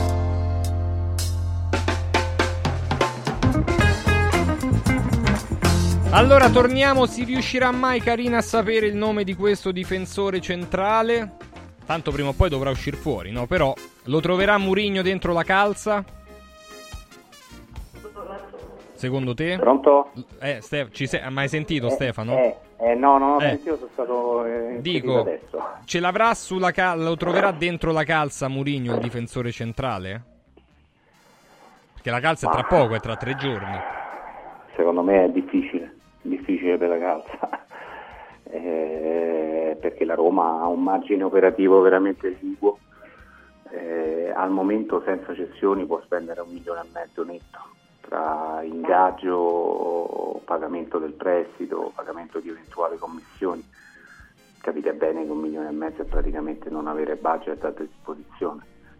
Eh, il problema però è a monte perché questa situazione si conosceva da, da diversi mesi e quindi bisognava arrivare magari cercando di aver già imbastito una cessione che poi potesse permettere appunto di, di- di acquistare un, un difensore.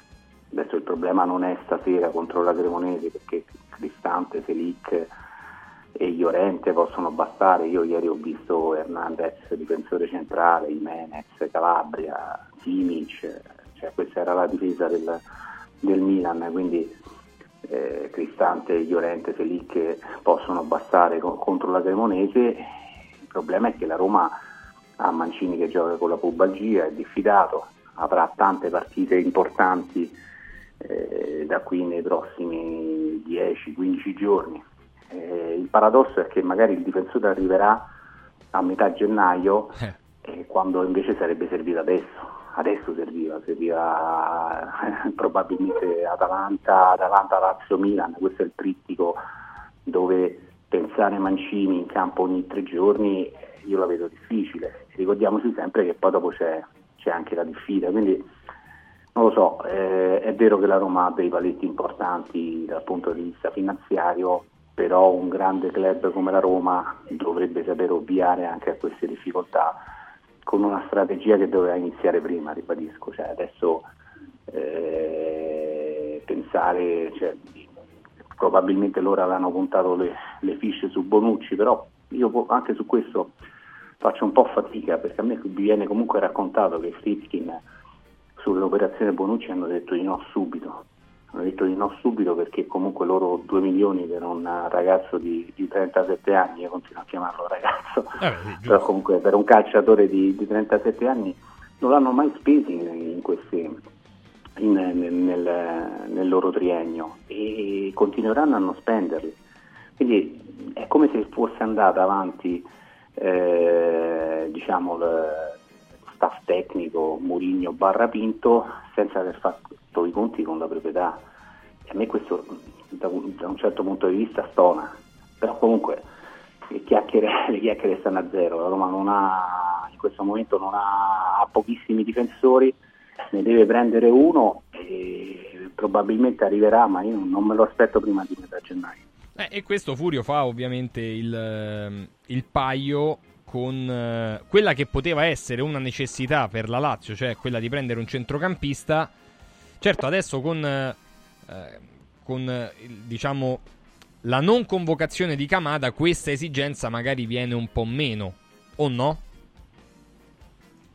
Beh sì, numericamente sì. Numericamente. Numericamente. Beh, perché i giocatori poi vanno visti. Il Kamada che stiamo vedendo finora è un Kamada scadentissimo, Francesco, che è, è ben diverso il discorso con Castellanos, te l'abbiamo detto, perché Castellanos non ha avuto mai la, la certezza, ha, ha avuto occasioni, sì, però le ha avute sempre col contagocce, sapendo che c'era immobile dietro, oppure lui dietro immobile. E Kamada ha avuto, ha avuto la via libera eh, all'inizio del campionato e poi di nuovo da tre partite a questa parte, eh, ma ogni volta è una delusione, ogni volta è una delusione. Il giocatore che qualcuno aveva intravisto eh, l'Eintracht Francoforte qui non, non è arrivato mai. Quindi il problema non è Kamada in Asia, in, in- in Coppa d'Asia, il problema è Kamada qui. Allora se, se- se- se questo giocatore eh, non, non- non svolta, eh, Castigliano un segnale l'ha dato forte perché ha fatto un gol difficile, molto difficile, eh, non un gol qualunque. Eh, Kamada niente ragazzi, Kamada proprio eh, ogni partita che gioca lui è praticamente il peggiore della Lazio. La Lazio dà via Basi, ma eh, siamo convinti che in questo momento Kamada è meglio di Basic? Io no. Eh, questa è una, è una considerazione, Stefano, che Agresti che porta anche a, eh, diciamo, a delle riflessioni sul, sul domani, non solo sull'oggi, no? quindi sul fatto che eh, Kamada rimarrà, sa- salvo altre- altri colpi di scena, in questo gennaio alla Lazio, però non è detto che resti poi a lungo. Io rimango convinto che occorra un po' più di pazienza nei conf- con i giocatori. Eh, Cavara ha dei valori che, che non è riuscito a esprimere, eh, non so se li esprimerà mai, però, però un po' di pazienza occorre. Io non, eh, ripeto, non dimentico che il primo anno di Luis Alberto è stato un anno da, da panchinaro senza essere mai utilizzato. Ora questo non vuol dire che Camara eh, diventi Luis Alberto, perché però eh, vuol dire che occorre un po' di pazienza con i giocatori, bisogna dargli un po' di occasioni, bisogna che si creino le situazioni giuste. eh, finora non si sono create per Camara, ripeto, non so se si creeranno mai, ma eh, credo che, che- che serva un po' di, di- di- di- tempo prima di bocciare un giocatore, perché, perché Camara comunque è un giocatore che è arrivato a zero, eh, è un giocatore che qualità tecniche ne ha, probabilmente viene utilizzato anche nel ruolo che non è il suo, magari avrà anche un carattere particolare, eh, ma io penso che qualche possibilità, oppure uno, uno ha la possibilità economica di andare a prendere uno che sicuramente è migliore di Camara. Io francamente se devo andare a prendere uno eh, che, che non va, va rivisto, non si sa chi sia, e di nuovo deve essere valutato, inserito nel gruppo, eccetera, a quel punto ritengo Camara, anche perché non mi pare che la Lazio abbia intenzione, anche giustamente, di mettere molti soldi sul mercato per prendere un altro centrocampista. Quindi io francamente mh, ti ripeto, le bocciature eh, rapide e, eh, sono secondo me a volte eh, pericolose perché si rischia poi di far fuori dei giocatori che invece dei valori diranno. Poteva essere una bocciatura carina, invece, que- bocciatura tra virgolette, quella di Saxen che ci ha messo un po'. Adesso invece probabilmente è l'indiziato per partire titolare contro l'Udinese, visto più che altro eh, la necessità di far recuperare forse un po' di energia a Felipe Anderson. Sì, è vero, e questo secondo me si unisce anche al discorso, al discorso su Kamada. E io su Kamada la penso un po' più come Stefano, per me è un giocatore che ha dei valori, è un giocatore che arriva da un campionato diverso, una cultura diversa rispetto alla nostra. A me hanno raccontato di, di un ragazzo che si, che si trova addirittura spaesato, ecco è stato questo il termine che è stato utilizzato per Kamada a Roma. E quindi mh, io lo aspetterei perché se poi devo andare a prendere il Fazzini di turno dall'Empoli e allora appunto punto su Kamada perché Kamada ha dimostrato in questi anni in Europa di essere un, un giocatore di livello. Poi è vero quello che dice Furio, che la Lazio ha avuto le sue chance e le ha fallite tutte miseramente e, sta, e normalmente è sempre il peggiore in campo. Però comunque è un calciatore con, che sa giocare a pallone, ecco, diciamola così. Per quanto riguarda i Saxen, eh, ha dato un buon segnale. Io l'unica cosa che mi permetto di dire, occhio, perché poi contro il Frosinone è vero il Frosinone che, che impegna la Juventus, che, impegna, che batte il Napoli 4-0, ma le squadre di Francesco quando prendono la serata un po' così e così tendono a far fare bella figura agli avversari. Il Jackson ha lanciato dei segnali importanti, Castellanos ha fatto un bel gol, però ricordiamoci sempre che Castellanos fino al gol era il giocatore più fischiato del, del, del, dell'Olimpico. Sì, sono, segnali, sono, segnali importanti, sono segnali importanti che però adesso necessitano eh, di continuità. Ecco, già Udine per me è un bel banco di prova perché l'Udinese adesso probabilmente non dico che è la squadra più in forma del campionato, però è una squadra che, che ha trovato la sua quadratura, è una squadra che, che ti fa giocare male e ecco qui che giocatori come Castellanos, come lo stesso Saxen, come Kamada debbono dare un altro segnale. Forse il primo per il giapponese, il secondo per, per gli altri due. Sì, che dopo il gol al Napoli del, di quella partita lì al, al, Maradona non si è veramente più visto, proprio mai, mai, mai, mai. Ehm, è, è, una partita, Furio, quella della Lazio contro l'Udinese, molto importante, no? Perché molto importante e molto difficile. È molto perché difficile. Sì. Eh, eh, ha ragione Stefano, no, non so se è la più in forma, ma è molto in forma perché non solo gli ultimi tre gol al Bologna, ma anche nelle partite precedenti avevo visto una, un Udinese pimpante, un Udinese che giocava bene. Da quando c'è Cioffi l'Udinese ha cambiato proprio, proprio faccia. Eh, eh, però, eh, cioè, però la Lazio ha questi problemi. I Saxen ma i Saxen l'avevamo visto già dalle prime partite che c'era qualcosa però Francesco. Sì, sì, beh, ammazza. E, e, e, quindi lo dicevamo, ma come mai non fa giocare di più i Saxen? Camada, tu parli del gol del Napoli, ma guarda che quella partita lì, Camada aveva giocato una pessima partita sì, anche sì. lì. Chiaro, vero. E, poi aveva fatto quel bel gol, no? E come è capitato a Castiglianos, che fino a quel momento era stato forse il peggiore della Lazio, però poi tu un gol che non è un gol qualunque, è un gol straordinario e poi fa assist quindi potrebbe essere la svolta. Io sì, è giusto quello che dice Stefano, cioè, anzi tutti e due Stefano perché sono Sì, concordi, sì. che i giocatori sono aspettati, sì, questo è giusto. Eh, però io vedo un giocatore che non ha proprio il nervo, che non ha proprio la voglia, e la Lazio fa gol e lui non esulta. Ma l'hai visto o no? Sì, sì, ma... La Lazio fa gol, Camada non esulta. Allora è un pesce fuor d'acqua, sicuramente ha delle qualità, ma qui non le sta dimostrando. Ragazzi, è vero che vanno aspettati, ma finisce il girone d'andata per questa partita qui, eh. Cioè, la ricostruzione, de- girone d'andata. la ricostruzione dello spaesato, secondo me, è quella più calzante, eh, que- quella che ha dato Stefano Carina. Cioè, appare almeno mh, superficialmente, un- più che un calciatore, un ragazzo un po' fuori dal contesto. Ma fa gol e non- la Lazio fa gol e lui non esulta, eh, io rimango a bocca aperta, cioè, ma che sei un pesce, sangue freddo.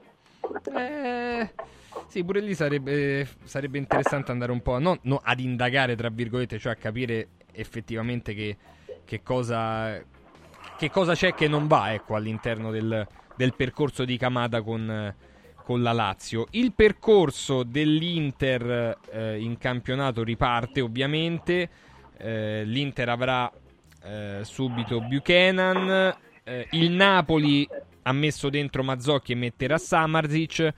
Però ragionavamo prima, Stefano Agresti, su, sul fatto che effettivamente, ok Samarzic perché è andato via Elmas, ok Mazzocchi perché probabilmente eh, Zanoli deve andare a fare esperienza, deve andare a giocare più che altro, più che fare esperienza perché ha pure 23 anni, insomma esperienza se ne doveva fare doveva già averla fatta.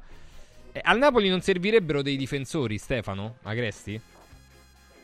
Centrali, dico. Eh, servirebbero difensori centrali, io lo dicevo ieri mattina, ho la sensazione che l'arrivo di Mazzocchi possa portare il Napoli anche a cambiare modulo e andare verso nella difficoltà che sta incontrando. Andare verso Andare Mazzarri, verso- diciamo, dai. Esatto, un modulo m- molto più mazzarriano, perché, perché è chiaro che Mazzocchi è il giocatore ideale per fare tutta la fascia e a quel punto tu potresti far giocare ehm, Di Lorenzo come con questo, con questo termine che usate oggi che è veramente orribile, braccetto di destra e, e in quel modo avresti comunque tre difensori centrali per poter giocare eh, per poter giocare con un 3-4-3 o un 3-4-2-1, lì dipende poi eh, l'arrivo, l'arrivo di Samazic, anche questo è probabile, Mazzocchi è sicuro, Samazic è probabile e poi dipende Samazic come lo fa giocare, Io, francamente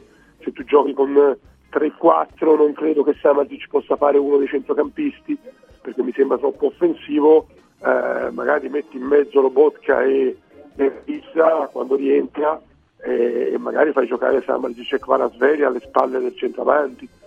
Eh, penso che, che questo possa essere un orientamento di, di Mazzarri, magari si inventa Kvara seconda punta, eh, però eh, credo che così il Napoli possa ovviare alla, alla, eh, alla carenza di difensori centrali. Poi se continua a giocare invece con questo modulo allora è differente e allora eh, Mazzocchi rappresenta un'alternativa a Di Lorenzo, ma, ma, è una buona alternativa Mazzocchi, Mazzocchi è un buon giocatore di corsa, di grande corsa, di grande sostanza, eh, quindi penso che sia una buona soluzione per il Napoli. Sono delle soluzioni, Stefano Carina, che possono riportare il Napoli a fare insomma, la, la lotta per, eh, per, posiz- per, le posizioni di Champions, oppure è una squadra totalmente sfiduciata e, non, e c'è poco da allora, salvare? Allora, bisogna capire se le parole di De Laurentiis, il mia colpa fatto da De Laurentiis è vero, perché a me quello che colpì di Mazzarri il giorno della presentazione, lui nemmeno si mise seduto e disse non vi preoccupate giochiamo col 4-3-3 mm. cioè lui nemmeno, nemmeno, buongiorno gli dissero e lui si mise seduto e disse no, non vi preoccupate giochiamo col 4-3-3 quindi questo era stato un input una condizione sine qua non per eh, appunto dargli la panchina del, del, Napoli perché? perché comunque la squadra voleva continuare con, con questo modulo allora il mia colpa fatto da De Laurentiis ho sbagliato tutto io secondo me deve anche abbracciare eh, questo input che è stato dato all'allenatore. Mazzarri è un allenatore che il suo meglio l'ha dato con la difesa a 3. Allora, come dice Stefano, se l'operazione di Mazzocchi è propedeutica al fatto che Di Lorenzo, eh, visto che c'è difficoltà a prendere un centrale di livello, può scalare nei tre, tra le altre cose i, i difensori del Napoli sono tutti difensori, Juan Jesus il meglio lo ha dato nella difesa a 3, eh, Rachmani anche è vero che ha giocato spesso e volentieri. A 4 ma a 3 si trova bene, c'è Ostigard è un altro che gioca bene a 3 quindi sono tutti difensori che potrebbero eh, trovare benefici eh, in un cambiamento di modulo. Se Napoli gioca col 3-4-3 eh, o col 3-4-1-2 3-4-2-1 come diceva Stefano ecco lì che comunque anche i pruriti di Kvara, Osimen, di tutti gli attaccanti potrebbero venire meno io penso che se il Napoli, il Napoli deve fare un passo verso Mazzarri, altrimenti veramente rischia di, di arrivare decimo in classifica. Furio? Che ne pensi tu di questa Ma, possibilità? No, penso, penso, tutto il, il, male possibile. Cioè, se il problema del Napoli è, è diventare da, da, difesa a 4 a difesa a 3, eh, secondo, secondo me, ovviamente, il mio pensiero, siamo messi male. E poi giustamente eh, Agresti dice se con Mazzocchi, ma Mazzocchi tu come lo vedi? Braccetto di sinistra Stefano? Cioè, no, no, tutta fascia Stefano. Tutta fascia. Eh, Furio, tutta fascia. Mazzocchi a tutta e chi, sare- e chi sarebbero i tre? Di Lorenzo, braccetto di Lorenzo, Rachmani e un altro. E Juan Jesus. Di Lorenzo, Rachmani, Juan Jesus Tiago e Mazzocchi sulla linea dei centrocampisti esterno destro. Ah, di, Lo- di Lorenzo questo... spostato alla Teo Sì, Hernandez, sì. spostato... Di Lorenzo a Ragazzi, fare ma tipo sono tutte- Spiliqueta nel Sono Chelsea. tutte soluzioni, è come se ti si rompe un tubo a casa e invece di chiamare l'idraulico ci metti lo scotch. Ragazzi, ma cioè, io, cioè, è una cosa che la vedo brutta, brutta. la- Cioè, io... Allora, cominciamoci a convincere di una cosa. De Laurentiis ha detto che ha tutto sbagliato lui, ed è, Sì. ed è vero. Secondo me ha sbagliato a, manda- a fare quello che ha fatto quando Giuntoli, eh, eh, Spalletti, eccetera. Poi ha sbagliato a prendere Garzia e poi ha sbagliato a prendere Mazzarri. Cioè, io questo è il mio pensiero, è magari sbagliato, però io credo che l'ultimo grande errore sia stato quello di prendere Mazzarri. Adesso per accontentare Mazzarri, un allenatore che sta ai margini del grande calcio da molti anni, cambiamo tutto e facciamo la difesa a tre. Non penso sia questo il problema, io penso che i problemi del Napoli ci siano gravi, ormai i giocatori sono sfiduciati, lo Botka non è più un giocatore come prima, Anghissà non è un giocatore come prima. E poi se tu fai il 3-5-2, Carattea dove lo metti? seconda punta. Infatti devi fare 3-4-3, devi Eh. fare. puoi fare il 3-4-3 Furio. Te devi- O 3-4-2-1. Ti devi Cioè, inventare ti- qualcosa. Ti devi inventare qualcosa, Furio, così il Napoli arriva decimo. Il Napoli arriva Ma, ecco, decimo. ma a mio giudizio arriva decimo comunque. Eh, adesso decimo è un'esagerazione, però comunque arriva Sì, male. vabbè. Comunque non No. è, non è il caso, non è il caso di- cioè io non credo che sia possibile migliorare questo Napoli che ha preso una deriva eh, sbagliata, brutta e che difficilmente lo ritiri fuori, anche perché eh, molti giocatori sono sfiduciati, non sono più quelli di prima. Non so assolutamente, ma il que- avete visto il Caraschelli saltare l'uomo quest'anno? Mai, mai. Quindi non lo ma so, io sei mesi, eh. Cioè, non è che sì, ma marzo. per l'amor di Dio Stefano, ma è possibile. Ma certo, ma certo, tutto si può fare. certo. Tutto si può fare, però io ti dico, se, se vedo che nella Roma con un difensore centrale eh, giusto, eh, rimetti un po' le cose a posto e può, può darsi che la Roma vada in un certo modo, non vedo la stessa cosa col Napoli facendo un cambiamento del modo, tutto qui. Oh, l'ultima domanda che voglio farvi così, sen- mh, u- uscendo da, da queste dinamiche del Napoli, eh, dell'Inter, eccetera, ma voi, eh, Stefano Agresti, Stefano Carina, Furio, proprio in, in pochi secondi a testa, un giocatore come Muriel alla scadenza di contratto ve lo prendereste o è troppo legato alle condizioni fisiche? Agresti? A fine anno dico, eh. molto, molto legato alle condizioni fisiche, devi saperlo gestire, devi saperlo motivare. In questo Gasperini è stato straordinario perché, perché è riuscito a utilizzarlo al meglio eh, con, le, con le sue straordinarie qualità e con i suoi punti deboli. È un punto interrogativo, penso che ti possa far vincere delle partite, eh, però qualche volta ti devi anche preparare che, che con lui puoi anche giocare in 10. Se fosse sempre Muriel sarebbe un fenomeno. Carina? Anche come, riserva, come alternativa, eh? Tipo che ne so, l'Inter al posto di Sanchez. Io ho un pregiudizio positivo su Muriel. Ah, pure io. Lo sapete, per me è l'unico giocatore che mi ha ricordato per movenze Ronaldo, il fenomeno, quello vero. E, e quindi ti dico di sì, anche se, eh, come diceva bene Stefano, è un giocatore che devi prendere con le molle. Però è uno, ecco, per esempio, per una grande squadra, io lo prenderei come... Quarto come- attaccante, terzo attaccante. come quarto attaccante, sì, terzo, quarto attaccante, uno che la partita non si sblocca, lo butti dentro l'ultima mezz'ora e magari due, due volte il peggiore in campo e una partita te la risolve. Eh, È un giocatore che purtroppo ha buttato una carriera perché poteva essere veramente tra i primissimi al mondo. Furio? Ma sono giuste i sei ma di Stefano Grenzi sono giusti, però io ti dico una cosa, se io fossi l'Inter eh, Sanchez al 100% e Muriel con le stampelle mi prendo Muriel. Eh, potrebbe essere una, un'idea, eh, il- nella pross- anche perché Muriel compie 33 anni, non è che ne compie 40, per cui un... Se fosse totalmente integro, veramente sarebbe un giocatore di un'altra categoria. Ma anche al 60-70%, un paio di partite te le potrebbe anche risolvere. Grazie Furio, grazie Stefano Agresti, grazie Stefano Ciao, Carina. ragazzi. Buona continuazione di mattinata. Tra poco, anzi, prima di Borgonovo e Bergovic, la Pulce e il Prof. eh, allo sport torna alle due. Insomma, palinsesto regolarmente in onda. Stasera c'è eh, Roma Cremonese dallo stadio eh, Marcacci Aspri e in studio Gelco Pantelic. Ciao. Ehi, prof Michetti, che facciamo oggi? Quello che facciamo tutti i giorni, Pulce. Tentiamo di informare il mondo. La gente è tanto esasperata, la vita è complicata. Ora però c'è la pulce con il prof, prof, prof, prof. Oh, che paura, prof Michetti! Proprio qui sotto, nonostante non ci siano le strisce pedonali, all'improvviso hanno attraversato tre persone e meno male che sono riuscita a fermare l'auto. Sento il mio cuoricino ancora batte all'impazzata. Ma santo cielo, prof Michetti, i pedoni possono attraversare dove vogliono?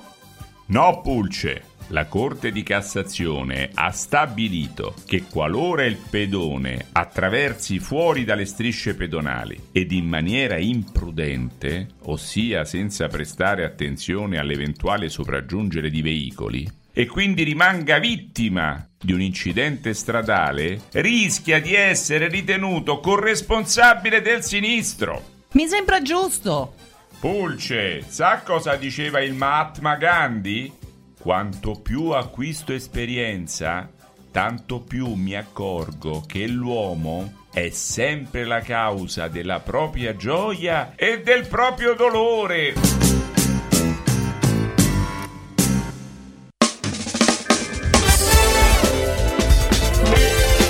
Radio